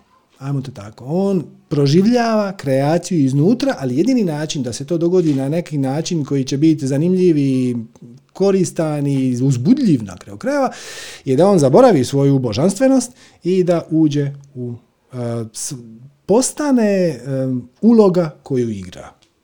Iskreno. I on je, on je svi mi. Svi smo mi zapravo brahma, odnosno aspekti tog božanstva. Ali puno je zanimljivije kad zapadnjaci dođu do toga. E, znaš da ona Schrödingerovu mačku, možda si čula. Uh-huh. E, Schrödingerova mačka je nazvana po Ervinu Schrödingeru. Čovjek koji stvarno postojao, dao se Ervin Schrödinger i on je dao taj eksperiment i on je pred kraj života napisao dvije, tri filozofske knjige nema puno veze sa fizikom, ali naravno njegovo iskustvo iz kvantne fizike ga je dovelo do tih spoznaja. I on je rekao nešto vrlo zanimljivo, ja ću to sad citirati po sjećanju, ali ne, mislim, zadržat ću poantu, nisam siguran da će biti, baš biti riječ do riječi. Kaže, ukupan broj umova u svemiru je jedan. Postoji samo jedan um u svemiru koji kreira cijelu realnost. I tvoje je da uživaš u njoj, da napreduješ, da učiš, da prihvaćaš izazove kao izazove, zato što tu, oni su tu nešto da te nauče, da ti dođu iz, u kontakt, da te dovedu u kontakt sa tvojim negativnim definicijama i uvjerenjima, da te na neki način učine boljim, mada bolji je vrlo relativan, relativan pojam, bolji za šta. Ali da te nauče da voliš, da prihvaćaš, da zajedno kreiramo. I meni je uvijek zabavno, e, mnogi ljudi smatraju da je prosvjetljenje kraj nekakvog puta. Znaš, sad ću ja, ne znam, ubiću se sa meditacijom i radit ću jogu i pranajamu i sve to nešto i onda ću se prosvjetliti i to je to. To je, to je početak. to je trenutak kad shvatiš zapravo gdje si i što si i šta se zapravo oko tebe događa i potpuno si slobodan uh, pazeći sa, sa srcem od empatije. Znači, jezgra ti mora biti empatična, e, jezgra od čiste bezuvjetne ljubavi i onda ti sve ti je otvoreno. Onda konačno možemo početi surađivati, konačno možemo početi kreirati, konačno možemo početi istraživati bez ovog sitničavog takmičenja i podbadanja i ko je šta rekao i ko je za, ko je protiv koga. Tako da, ne, ne znam, ovo je možda bio preširok odgovor na tvoje pitanje, ali ti zapravo ne kreiraš svoje paralelne realnosti, one već sve postoje ti se seliš u onu koja najviše, najbolje rezonira sa tvojim sustavom definicije uvjerenja zapravo. Možeš reći sa tvojom vibracijom, ali to ti dođe na isto. I svaki preseljenje u paralelnu realnost te vodi više, ti daje veće mogućnosti da budeš ono što doista jesi. I ako ćeš to sve skupa promatrati iz perspektive ega, iz perspektive ovog bića i pa sad kažeš sad se ja kao ovo tijelo serim u paralelnu realnost, to te dovede do, kontraver, do kontroverzije, jer to, to nije točno. Treba to promatrati iz gornje perspektive, iz perspektive spirita. Treba to promatrati da si ti promatrač koji živi ovaj život, a ne, ta, ne da si ti, da, da se identificiraš njime. Jesi vidjela onu igricu koju sam pustio pred dva, tri dana? Ako je e, znači, da, da, ti si zapravo malo izvučen ti mm. i nema dobrog i lošeg. Jer sve su to tvoja iskustva. Ti možeš reći, ako ja sad napravim nešto loše, onda će se meni natrag dogoditi nešto loše, jer je to, ne znam, karma ili ovo. Da, da, da, ali iz perspektive spirita, tvog višeg ja, koji privremeno boravi u ovom snu koji se zove život, ja, sve je to dobro. To su samo tvoja iskustva. Poanta je imati iskustvo, poanta je učit, poanta je napredovat, poanta je pomagat, surađivat, e, ali nije poanta ostvariti neki cilj. I ako kažeš, ono, ja ću biti uspješan tek kad, da, šta god. Dobijem pare, za, ne, ili bavim se ovim ili onim, ili radim ovo ili ono, zaribao si se. Jer nećeš. Doćiš do te točke, možda, ok, super, i onda, šta onda? Onda ćeš samo imati neke nove izazove i koji će biti primjereni toj novoj vibraciji koja može biti bolja od sadašnje, može biti lošija. Iz perspektive kreacije sve je dobro. Sve je dobro. Loša iskustva su također do, mislim, korisna, zanimljiva, edukativna. E, na isti način ko što na kraju kazališne predstave ponekad najveći aplauz dobije negativac.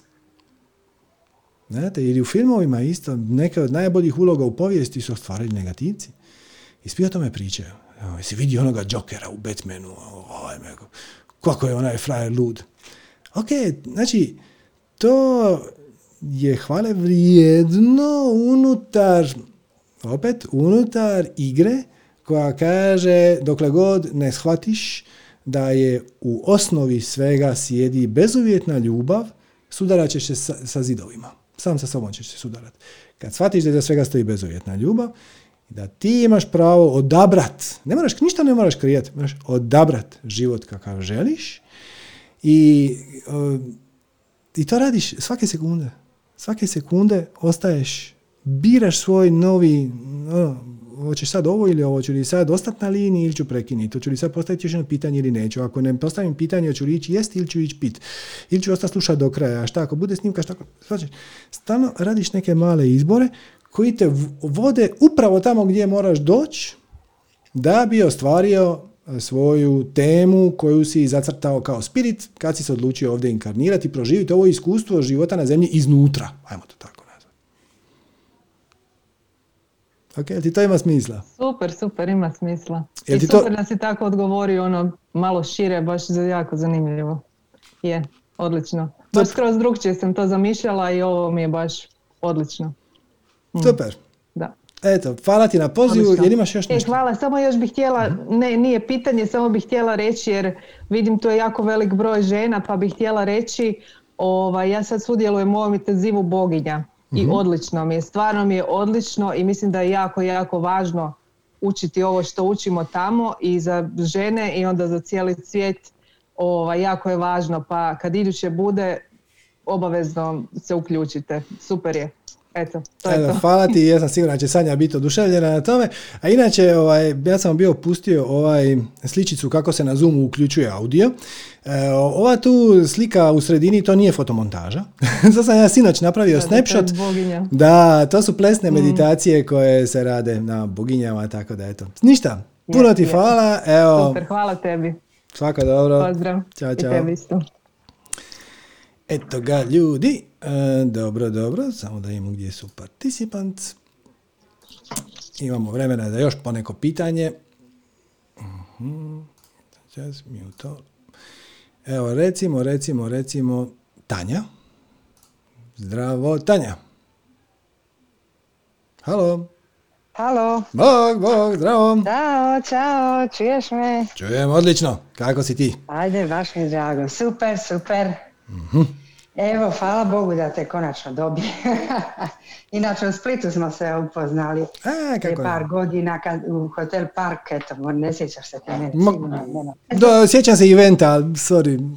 Da, eventa se sjećam, da. Pa je, je, je, da. Da, e. Ovako, nisam se sad nešto pre, e, pripremila, se nisam puno ni nadala da ću stići uopće danas ovo pogledati, ali evo, drago mi je da sam ipak tu. Mm Ovako, šta mene zanima? Jedno od pitanja.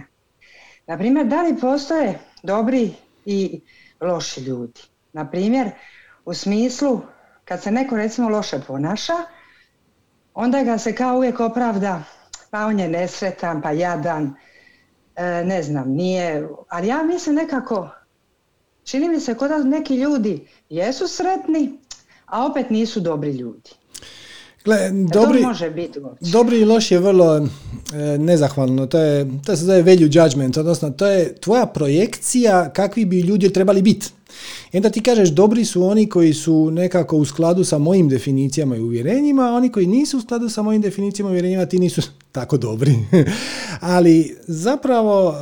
Dobro, u stvari, e, znam, znala sam ćeš tako nešto reći, ta je istina u stvari, ali, ali nekako ima isto neko opće e, šta znači dobar e, u smislu... Svačam, svačam, svačam, to sam ti htio reći. Znači, svi mi samo proživljavamo, odnosno postupamo sukladno svojim vlastitim definicijama i uvjerenjima. I gle, ako je netko e, do sada imao iskustvo da, na primjer, šef mora biti gad, jer zaposlenici su gamat. I ako zaposlenike ne stisneš, onda oni samo rade gluposti, niko ništa ne radi, i moja će firma propasti. Sad, ako si ti vlasnik firme ili direktor i imaš to iskustvo, a iskustvo nije ništa drugo nego uvjerenje koje si izgradio kroz nekakve prošle situacije, nazovimo to tako. Onda ćeš postupati ko gad. Znate, kako je Stanjin to lijepo rekao, da, su, da je čovjek kao vijak, šta ga više stegne, što bolje drži. ali, ali evo, evo, čekaj, ali nedavno si nešto govorio bio baš vezano za to e, E, ne može čovjek biti, na primjer, od, od, od 9 do 5 jedan, uh a što se ja recimo potpuno svi slažem, ja sam to baš uvijek govorila, znači prvo da bi bio dobar u poslu i bilo čemu, prvo moraš biti dobar čovjek, to ja tako mislim. Da, da. Da, da bi potpuno bio dobar, ne ono sad ajde dobar stručnjak u nečemu, ali kako bi to objasnila? Da, ali moguće, moguće je držati dva e, kontradiktorna sustava uvjerenja. Na primjer, mi neko kaže recimo, ma ona ti je dobra inače privatno. Ja to jednostavno ne vjerujem. Tako je, tako je. E, ali... to ja, ja ne mogu, mislim, sad ja naravno polazim od sebe, jer ja ne znam... Uh, Ona ima neku definiciju ili uvjerenje koje e, se aktivira u jednoj situaciji ne aktivira se u drugoj. I, je to moguće? Apsolutno je moguće. Na, na primjer, e, ljudi su glupi osim mojih prijatelja. To, to, to uvjerenje često čuješ. ljudi su neprosvjetljeni osim onih koji idu u moju vjersku zajednicu. ljudi su gamad osim šta god. Napuni crtu do kraja. Znači, to je jedno drugo, ovaj, možeš imati uvjerenje, na primjer, kad je novac u pitanju, onda, su, onda se iz ljudi izađe najgore. E, ako imaš to uvjerenje, ono će se aktivirati na poslu, a neće se toliko aktivirati kod kuće, jer u principu kad ti prijatelji dođu u posjete, onda vi ne pričate o novcu u kontekstu ko je više zaradio i ko će kome posuditi, dat, ko je kome šta naplatio. Mislim, kod mene doma se pije moja piva ili čaj, a kod njega se pije njegova piva ili čaj i to je to. Razumiješ? E, ali ako ti imaš to uvjerenje, na primjer, da kad je lova u igri, to ona izlači najgore iz ljudi, onda će se to aktivirati kad si u kontaktu sa poslovnim partnerima puno prije nego kad si u kontaktu s prijateljima. Možda će se aktivirati u privatno kad ti prijatelj dođe i kaže bil ti meni posudio 10.000 eura, si u sebi misliti rado, čak i imam, ali ako ti dam više me nećeš htjeti nazvati, ja ću izgubiti prijatelje i zato je bolje da ja odbijem. I onda ispadne da i privatno nisi baš. Sad tako da... Ali evo, baš sad, sad si me sjetio baš vezano za novac isto to kažu, ono, novac kvari ljude i takve gluposti što govore, a ja baš mislim obratno, recimo, to je isto vezano za ovo dobar i loš čovjek, znači, ako si dobar, na primjer, nisi škrtiš bilo šta, neke pozitivne karakteristike imaš, novac će ti dati e, da, e, mogućnost e, da budeš još bolji. A isto tako, ako si zlo, zločest, mislim sad tako, ne znam kako bi se izrazila, novac će ti dati mogućnost da budeš još gori. Eto, da, to, da, da, da, da. Znači, novac je pojačalo, definitivno. A, da, ovaj... pojačalo, ali ne, ali ne da te mijenja. U smislu, ja, on je nekad bio dobar, sad kad ima para, sad se, a ja evo imam neke primjere u svom životu, pa jesam dobro ljude poznavala, pa mogu reći da je to samo nisu imali priliku da to pokažu. Da, da, da, da, da. A ne da su se oni promijenili. Općenito smatram baš da se ljudi baš ne mijenjaju, ne znam. To je njihov izbor. Znači, oni se mogu mijenjati. Oni se mogu mijenjati i tehnika je, puno puta smo je podijelili. Slijedi svoju strast kako bi isplivale tvoja negativna definicija uvjerenja. Onda malo pogledaš malo šta ti ta definicija uvjerenje poručuje i jel to za tebe ima smisla i onda ako nema smisla otpustiš. I to je to. E, znači, svi imaju, ali pazi ovo, moraš, moraš uzeti u obzir jednu drugu stvar. Većina ljudi nema alate za to. Mi na ovim našim seminarima manifestiranja obilja i na satsanzima i tako dalje, mi dajemo vama alate s kojima možete prvenstveno kod sebe, ali onda i kod drugih, naučiti ih kako da na, dođu u kontakt sa svojim vlastitim ograničavajućim definicijama i uvjerenjima. To je prava snaga um, ovog recimo projekta manifestiranja, ne znam sad kako bi ga drugačije nazvao. Nije poanta u tome da ja sad tebi dam odgovor. Mm, ok, možda donekle, ali nego da ti dam alat s kojim ćeš ti doći do odgovora. Ako ti moraš za svako pitanje mene pitati, a šta bi napravio ti u ovoj situaciji, što, što samo nema smisla. Ti živiš svoj život, ja živim svoj život, i ti imaš svoj put, i ti imaš svoje izazove, ali ono što ti mogu, mogu ti dati alate da pronađeš unutar sebe i drugih, kod drugih treba biti oprezan, ali prvenstveno kod sebe, ono što te spriječava da budeš više od onoga što već zapravo jesi. Svačaš? Poanta je biti najbolja moguća verzija samog sebe i možeš sugerirati drugima. Možeš e, im pomoći da dođu u kontakt sa svojim vlastitim definicijama i uvjerenjima, ali ako ti na njih projiciraš svoje i kažeš bilo bi ti puno bolje kad bi ti čitao Dostojevskog, a malo manje čitao pojma, nešto novine kako za koga? Možda, a možda i ne. ne možeš znat. Jedini način da pouzdano znaš je da slijediš svoje srce, ne um. Um će te prevariti. Srce je kanal komunikacije sa tvojim višim ja i kroz srce kad osjetiš da ti je nešto srcu drago, da ti je nešto veselje, da, da nešto radiš iz gušta, da ima u tome neke radoznalosti, da ima u tome neke sreće, neke ljubavi. To može biti napraviti kolače za sinove, unuke, susjede, prijatelje, a može biti i naslikat sliku, a može biti i nekome napraviti poslovni plan. Ovisite o tome šta već je tvoja veselje i strast kad slijediš svoje srce, onda si na pravom putu. Jer tvoj spirit zna gdje ti trebaš ići i on te tamo pokušava navest. sad, hoćeš li ti to poslušati, odnosno hoće li drugi to poslušati, odnosno da li uopće vjeruju da je moguće da je njihov život navođen od strane njihovog spiritualnog dijela, njihove, njihovog bića, E, to je sad druga stvar i možeš im pomoći da nauče, da usvoje te alate, možeš im poslati naše videe, možemo, možemo, ali generalno je najbolje pustiti ih da oni sami vide s čime rezoniraju i onda ih ohrabriti da se s time doista ulove u koštac, odnosno krenu tim putem. Da, ovaj, eh, ono što si rekao za govo, eh, da ljudima ne možeš govoriti sad u ovom trenutku napravi ovo, pa nekad bi bilo, meni bi recimo to pomoglo. meni bi to pomoglo jedno vrijeme, malo da mi onako, samo za početak, znaš ono. A onda ću ja nastaviti sama. Pa pazi, šteta je, zato što proces je ljekovit sam po sebi. Da ti neko da gotove odgovore i gotova rješenja, uskratio ti je proces. A proces je poanta. Dakle, nije poanta u rezultatu, poanta je u procesu. Poanta je u tome da uživaš u kreiranju. I onda... A nije baš da uživam, nije baš da uživam zašto ne? Tome, eto, zato. A da, zašto ne? Šta te spriječava u tome? Pa ne, ma, zato što je to kao neka, mislim ja znam šta je e, briga, jel?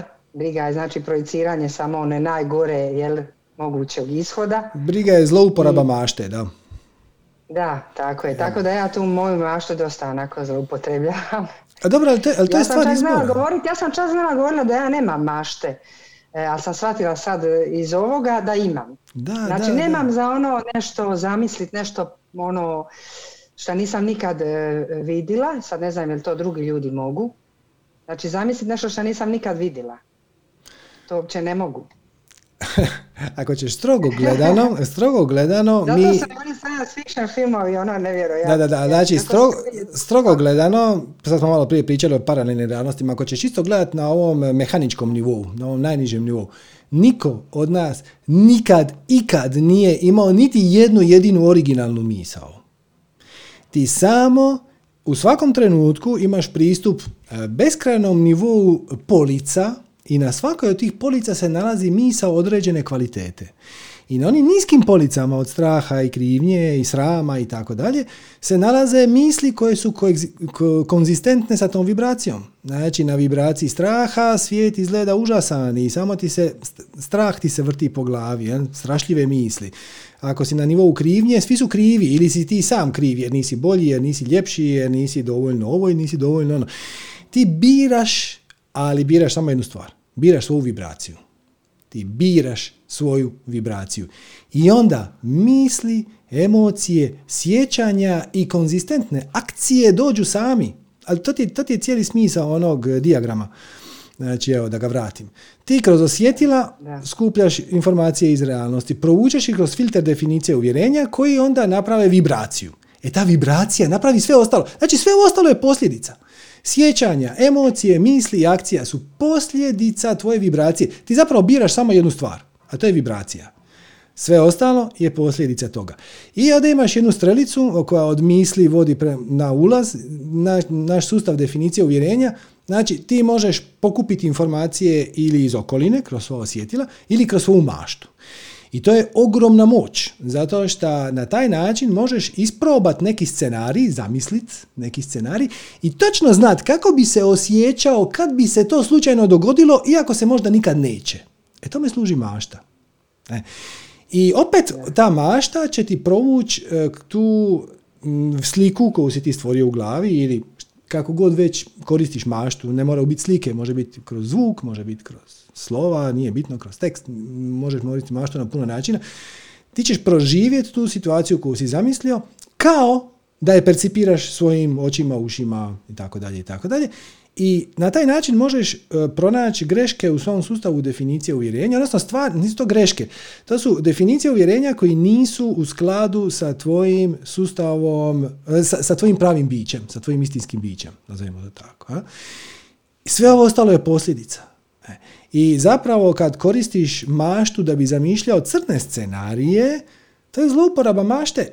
Možeš i time si efektivno izabrao vibraciju straha. Ako to radiš automatski i nesvjesno i kažeš to je samo navika, šta jest? To je samskara, to je navika, to je mentalni obrazac, onda odiš korak dalje i zapitaš se šta ja dobivam iz toga? Šta ja dobivam iz toga da sam ja pod stresom zato što stalno zamišljam najgore moguće scenarije. I onda ćeš shvatiti da, na primjer, evo, biti, pa je ti, šta dobivaš iz toga šta zamišljaš crne scenarije? Koje uvjerenje stoji za toga? Na koji način ti je to korisno? Ne, ozbiljno. Ni najmanje, ni najmanje. Evo, pitam te vrlo konkretno. Znači, ti zamišljaš crne scenarije. Pa dobro, ne baš doslovno, ajde, ali kao jel briga, on uvijek nekako kao da pitila preduhitrit ono gledam di bi mogao biti problem, pa eto. Svačam, svačam, svačam. I na prvi pogled iz perspektive ega taj pristup radi. Jer on kaže, e, ako ja predvidim sve stvari koje mogu otići na krivo, onda sam siguran. E. Tako? E, ali ne možeš. U nekom trenutku... Par neko vrijeme sam sigurna. Da, nisam na rubu kao, u tom smislu, ne mislim sigurno sad zauvijek, nego samo ono, nisi na rubu provalije pa kad zapuše odmah si dole, nego si malo to dalje, je, tako je, to je, vremena. To je oblik nepovjerenja u kreaciju, jer ti zapravo kažeš, ako ja ne budem oprezna, meni će kreacija servirati nekakav užasan scenarij. A neće. Servirat će ti scenarij koji je u skladu sa tvojim definicijama, uvjerenjima, ali sad pazi ovu zamku. Znači, ti se brineš i ti si zapravo u strahu i tjeskobi. I zato imaš misli straha i tjeskobe. I imaš vibraciju straha i tjeskobe. I doista seliš u paralelnu realnost koja reflektira natrag tvoj strah i tjeskobu. Jer svemir kaže, aha, gle, od svih mogućih vibracija koja nam mogla izabrati, i tu tvoja slobodna volja, znači tvoje volja je da ti izabereš kogod vibraciju hoćeš. Kaže svemir, aha, od svih mogućih vibracija koje mogli, ona je odabrala strah i krivnju i tjeskobu, ok, to znači da vjerojatno želi tako nešto iskusiti, nema problema lopate straha, tjeskobe ti se nabacuju. Zapravo ideš prema onim paralelnim realnostima koji odražavaju natrag vibraciju, odnosno frekvenciju koju već imaš u sebi. Četvrti zakon kreacije, jel te imaš ono predavanje pet zakona kreacije, vibracija koju imaš i koju emitiraš je vibracija koju dobivaš. I onda ispadne da si u pravu. zato što zato što si se E, imala, bila si u strahu, smišljala si crne scenarije i neki od njih se dogodio i sad, a ovo je najgore od svega, dogodi se neki koji nisi predvidjela. Je tako? I onda ti kažeš kako sam ja mali glup, jer evo, dogodilo se baš ta jedna koju ja nisam predvidio. A kreacija stoji sa strane smije se. ono, kad ćeš već jednom shvatiti, kako tvoj više ja ti kako stoji gara oblak, ok, ali shvati da si ti to napravila. I zapravo, recimo, ova ti se situacija svede na lošu definiciju samopouzdanja. Većina ljudi smatra da ti je samopouzdanje proizvod toga što ti u nekom trenutku, nakon dovoljno znanja iz životnih izazova, dođeš u situaciju da možeš unapred predvidjeti sve loše stvari koje ti se mogu dogoditi. Ali to nije samopouzdanje. Nije samopouzdanje unapred imati odgovore na sve moguće situacije koje se mogu dogoditi, jer to je nemoguće. Samopouzdanje je znat, ali ono van svake sumnje da ti kreacija neće dat nešto što tebi nije primjereno. Da ćeš uvijek dobivati izazove koji, upravo one koji ti trebaju. I samim ti ime šta god da se dogodi, ti ćeš s time na neki način moći izaći. Ne moraš sad znat kako. Sinhroniciteti će te navest. Sinhroniciteti će ti ubaciti e, pravu knjigu, prave ljude, pravu rečenicu, pravo učenje, prave resurse, prave situacije. Sve, sve će ti to sinhroniciteti sami kreirat Svačaš? da bi ti taj izazov savladala i proživjela i iskusila i iz njega nešto naučila. I samim time možeš se opustiti. Znači, I kad se opustiš, onda stvari počnu ići glađe. Naravno da ćeš imati izazove. Naravno da neće ići sve po loju, jer nije ni poanta. Poanta je uživati u procesu koji je potreban. I meni je uvijek e, smiješno, mi imamo čak i internu šalu ovdje, e, često mi ljudi ostave komentar ili mi pišu mail i kažu joj, vaša mi predavanja tako gode. To znači, prijatelju, da nisi još počeo s time raditi. da, znači, to ti godi dok to onako fino slušaš sa strane, dok peglaš i da se razumijemo, to ima svoju vrijednost, zato što uh, ovo što mi... Da, da, da, ovo što, znači ovaj snimka recimo koja će biti objavljena, ne znam, prek sutra, ima svoju vibraciju i možeš je koristiti da ako s njom rezoniraš i ako se dok ovo gledaš osjećaš dobro, možeš to iskoristiti kao odskočnu dasku. Znači sad ću ja pustiti taj video da me malo napuni, ali onda šta? Šta kad završi? Onda treba početi slijediti svoju strast. I onda ćeš tek doći u kontakt sa svojim čekamo, Onda čekamo još jedan video, pa još jedan video. Da, da ok. I, to tako, ali taj video će doći ajde upotrijebi tih 5, 6, 7, 10, 15 dana u međuvremenu da nešto napraviš, da, da se pokreneš. Tek onda ćeš zapravo doći u kontakt i u početku su ti to kamenje koje ti, obično ja kažem da su to kamenčići u cipeli koji nas žuljaju dok hodam, ali u početku to nisu kamenčići, u početku su to kamenčurine. Šta je dobro, zato što su očiti. Jako je očito kad se ti bojiš, nemam pojma, imat para. I sad, s jedne strane kažeš ono, ali čekaj, ja cijeli život govorim da želim imat para, ali zapravo kad mi se ponude pare, ja to nekako nevoljko. Zašto? Šta je meni? Značaš? I onda shvatiš da misliš da novac kvari. Ljude ti ne želiš biti pokvaren. E, ti ne želiš da te prijatelji napuste, jer ako svi znaju da ti imaš para, onda ni dođu pita para, a ti ne daš pa će te mrziti. Onda više nisi ni siguran jel te oni vole zbog tebe ili te vole zbog tvojih para. Svačaš? Ima puno onda bi ti htio... Ok, ok, ali to su... mislim, nemam tako razmišljanje. Mislim, to su stvari koje... Ok, ali imaš neka druga. Hm? Da. Šta tebe spriječava? Znaš šta me zanima, recimo, isto, e, recimo dosada. Šta ti na to misliš? Ne mislim dosada, na primjer, da nemaš šta raditi, jer uvijek imaš nešto. Znači, ja čak ne mogu ni stići, to ni ne radim, ne mogu stići dnevno koliko svega, na, moram ovo, moram ono, ali nekad, neke, neke stvari e, dosadi. E, je li to vezano za smisao života, na primjer? Pitanje šta znači dosad. Znači, ne postoji da. E, inherentno dosadna situacija. E, dosada je stanje uma. Znači, um koji nije usidren u sadašnjosti, koji ne živi u trenutku, bježi u budućnost i uspoređuje ovu sadašnjost sa nekakvom imaginarnom budućnosti u kojoj bi on trebao biti. Znači, ovo što se sad događa nije dovoljno zanimljivo. Bilo bi puno bolje da sad tu ispred mene pleše šest plesačica sa ne, brazilskim perijem na glavi.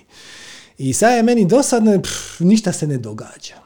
E, to e, je, to, kad se ništa ne događa, onda ono kad kao težimo nekakvoj sigurnosti, nekakvoj ono rutini, a onda kad dođe rutina, onda mi to dosadno.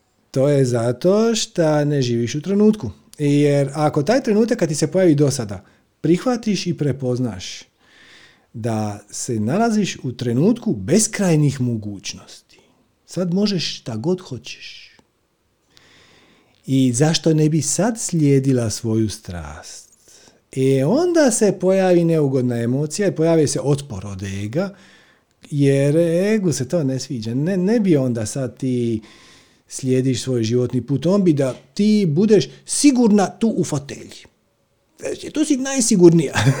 Kažu u Dubrovačkoj republici, brodovi su najsigurniji kad su u luci, ali ne gradimo ih zbog toga. E, i sad, sad, sad je to trenutak, znači taj trenutak do sada je fantastičan trenutak da kažeš, ok, šta bi ja sad mogao raditi, a ne radim, a veselilo bi me. Šta me spriječava u tome da se ja time, tome sad posvetim? E, to je, to, je, to je onaj trenutak gdje slušanje ovih materijala i videa i usvajanje tih alata postane blago neugodno, čak i malo klaustrofobično. Da, da. I tjeskobno. E, i tjeskobno jer sad bi trebalo nešto, a, a ja sam nesiguran. A šta ako ne ispadne dobro? A šta ako mi se ovaj smija? I sad, sad smo počeli. sad smo počeli. Počele, kako kaže moja, počele. tako je, tako je. Da. Dobro, Srđane, super. Puno ti hvala. Baš mi je drago da smo se ovako malo i poduže napričali. Nadam se da su ova pitanja i drugima pomogla. Nekome sigurno jesu, jer da, da nisu nikome od koristi, onda eh, bi se nešto dogodilo i ti bi bila spriječena ući u program. Tako da, da. može biti sigurno, to je, to je ta vjera u kreaciju. To je ta vjera u kreaciju. Čak i kad se dogodi, to nije ovaj slučaj, čak i ako ti se dogodi nešto što nikako ne priželjkuješ, okreneš to na pozitiv i kažeš, ok, šta mene u ovoj situaciji smeta, kako ja imam uvjerenja vezano za tu situaciju, e, šta me ova situacija došla naučit, na koji način ja mogu iskoristiti na pozitivan način. E, I onda izvučeš iz nje pozitivno iskustvo, jer ako iz loše situacije nešto naučiš, onda to nije loša situacija, onda je to odlična situacija. A pogotovo to, ako dođeš trenutak dosade, Uvijek se možeš zabavljati time šta žvačiš po glavi, šta mene sad spriječava da napravim nešto što me doista veseli. I odmah ti nije dosadno. Garantirano. Da, da, tako je. ok, puno ti hvala Srđane. Hvala tebi. Lijep pozdrav. Ćao. Ćao. Ok.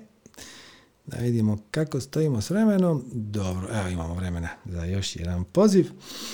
Pa evo, na primjer, na primjer, evo, iPhone od Miloš. Zdravo, iPhone. Halo Miloše. Da ne kažem iPhone.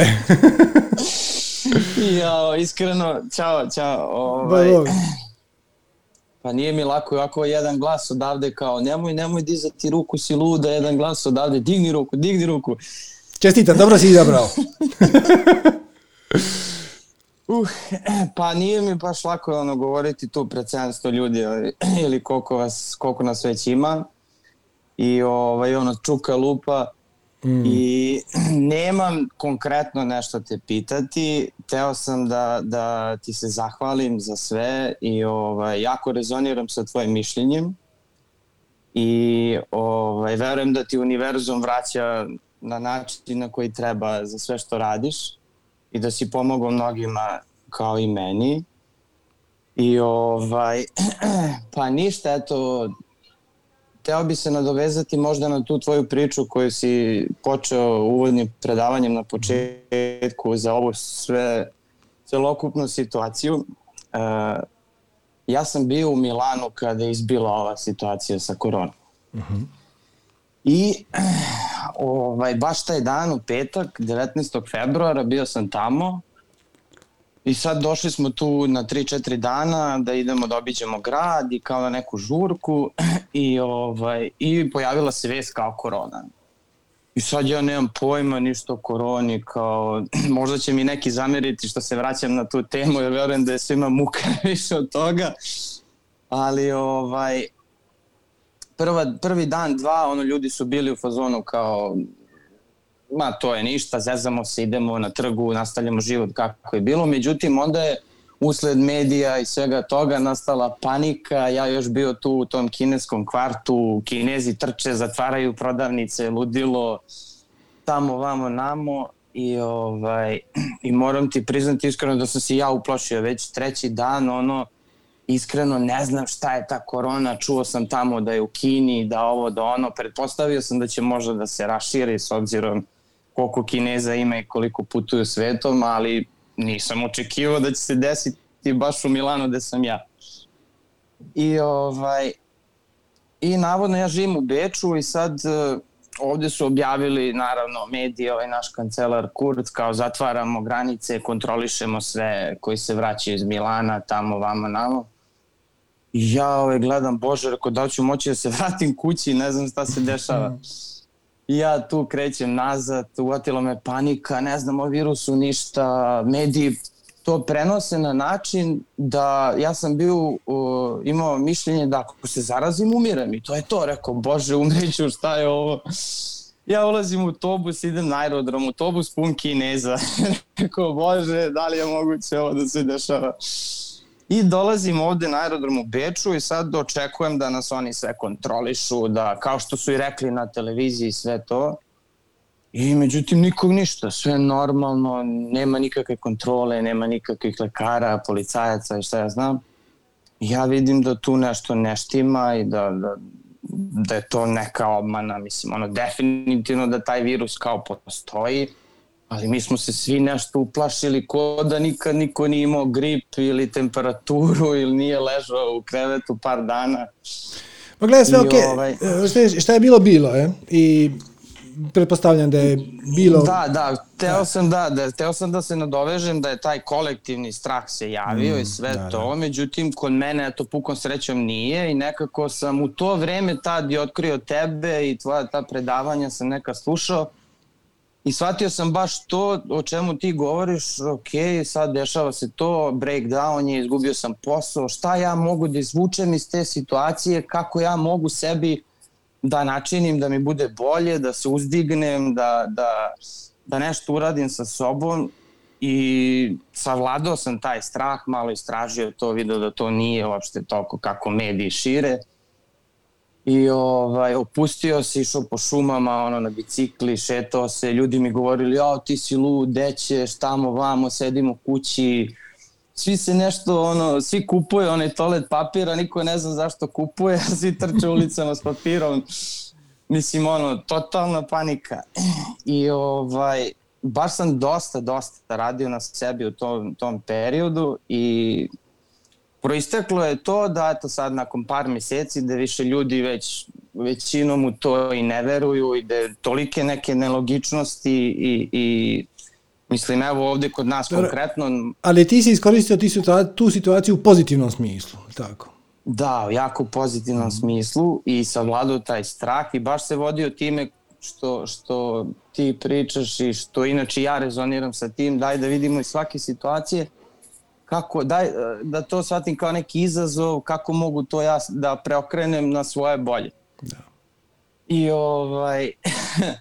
I došao je taj period da ono, sad svi u, u suštini kažu jo, ti si bio u pravu, pametan, bolje da smo svi išli kao i ti, da, da, da, da smo bili opušteni, sve što smo sedeli kući, ono, kao nešto se nervirali i, ovaj, i šta ja znam i eto, konkretno to sam teo da kažem da, da, da, da nije, uh, kako da se izrazim, da, da nekako ne treba da se prepuštamo tom da, jer, da, da. Jer ono, ono što je paradoksalno, znači sad od ove točke, od ovog trenutka, postoji beskonačan broj paralelnih realnosti. I ako se mi prepustimo strahu kolektivno, kolektivno ćemo ići prema onoj verziji realnosti koja će to podržati. Stvarno će nam se vratiti refleksija, možda kroz COVID, kroz, možda kroz, kroz nešto drugo.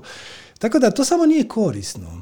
Biraš svoju vibraciju. I to ne znači da si neoprezan, to ne znači da si neodgovoran, samo znači da si zaključio da je život više od jedne bolesti. Pogotovo ako, pogotovo ako više nije toliko smrtonosna koliko je bila. Pa mislim, ja stvarno nelogične neke stvari i, i mislim da je ovo više neko stvaranje naše psiholo, e, psihološke slike da oni prave neke testove u smislu kako će ljudi reagovati, kako će se ponašati kolektivno nego što sad moguće, kao neka bol. Moguće, moguće, ali opet e, taj pogled nije jako koristan, znaš, e, jer nije važno šta dolazi izvana. Nije važno kakve su okolnosti, bitno je kako ćeš ti na to reagirati. I to što oni žele ili ne žele, rade eksperimente, ok, ali ajmo se mi početi ponašati na način koji ne reflektira strah. To je sve. I onda ga nećemo, znači, okolnosti će nas podržati u tome da nema potrebe za strahom. To je to baš je ova situacija. Ako sam imao neki strah da se javim, ono kao digni ruku, digni ruku, pa šta bude, i da se malo eto ispričamo i eto još jednom da ti se stvarno puno zahvalim na, na svemu što radiš i, i eto. Drago mi je što ti je pomoglo. Eto, puno ti hvala na pozivu. Svako dobro. hvala puno. Svako dobro. Puno pozdrava. Bože, hvala ti.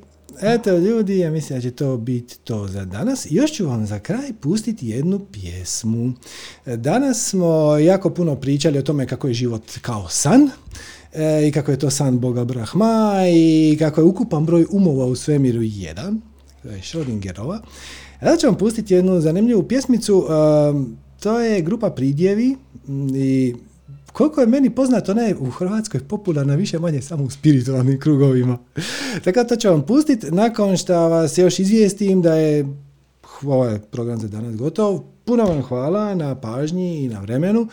E, program je naravno besplatan, a možete se odužiti nekom donacijom. Svaka donacija je više nego dobro došla. www.manifestiranje.com kroz donacija. Koliko god sitna bila, mi smo uvijek beskrajno zahvalni. E, i to će vam biti to. Ja ću vas sad, odjavit ću emisiju sa pjesmom od pridjeva Ako je moj život samo san. Mm, obratite pažnju na tekst. Znači, tekst je vrlo jednostavan, dvije, tri stiha, ali probajte malo meditirati nad tom idejom. Ako je život samo san, tko to od nas sanja? Eto, hvala vam, pa vidimo se vjerojatno sljedeći tjedan. Svako dobro.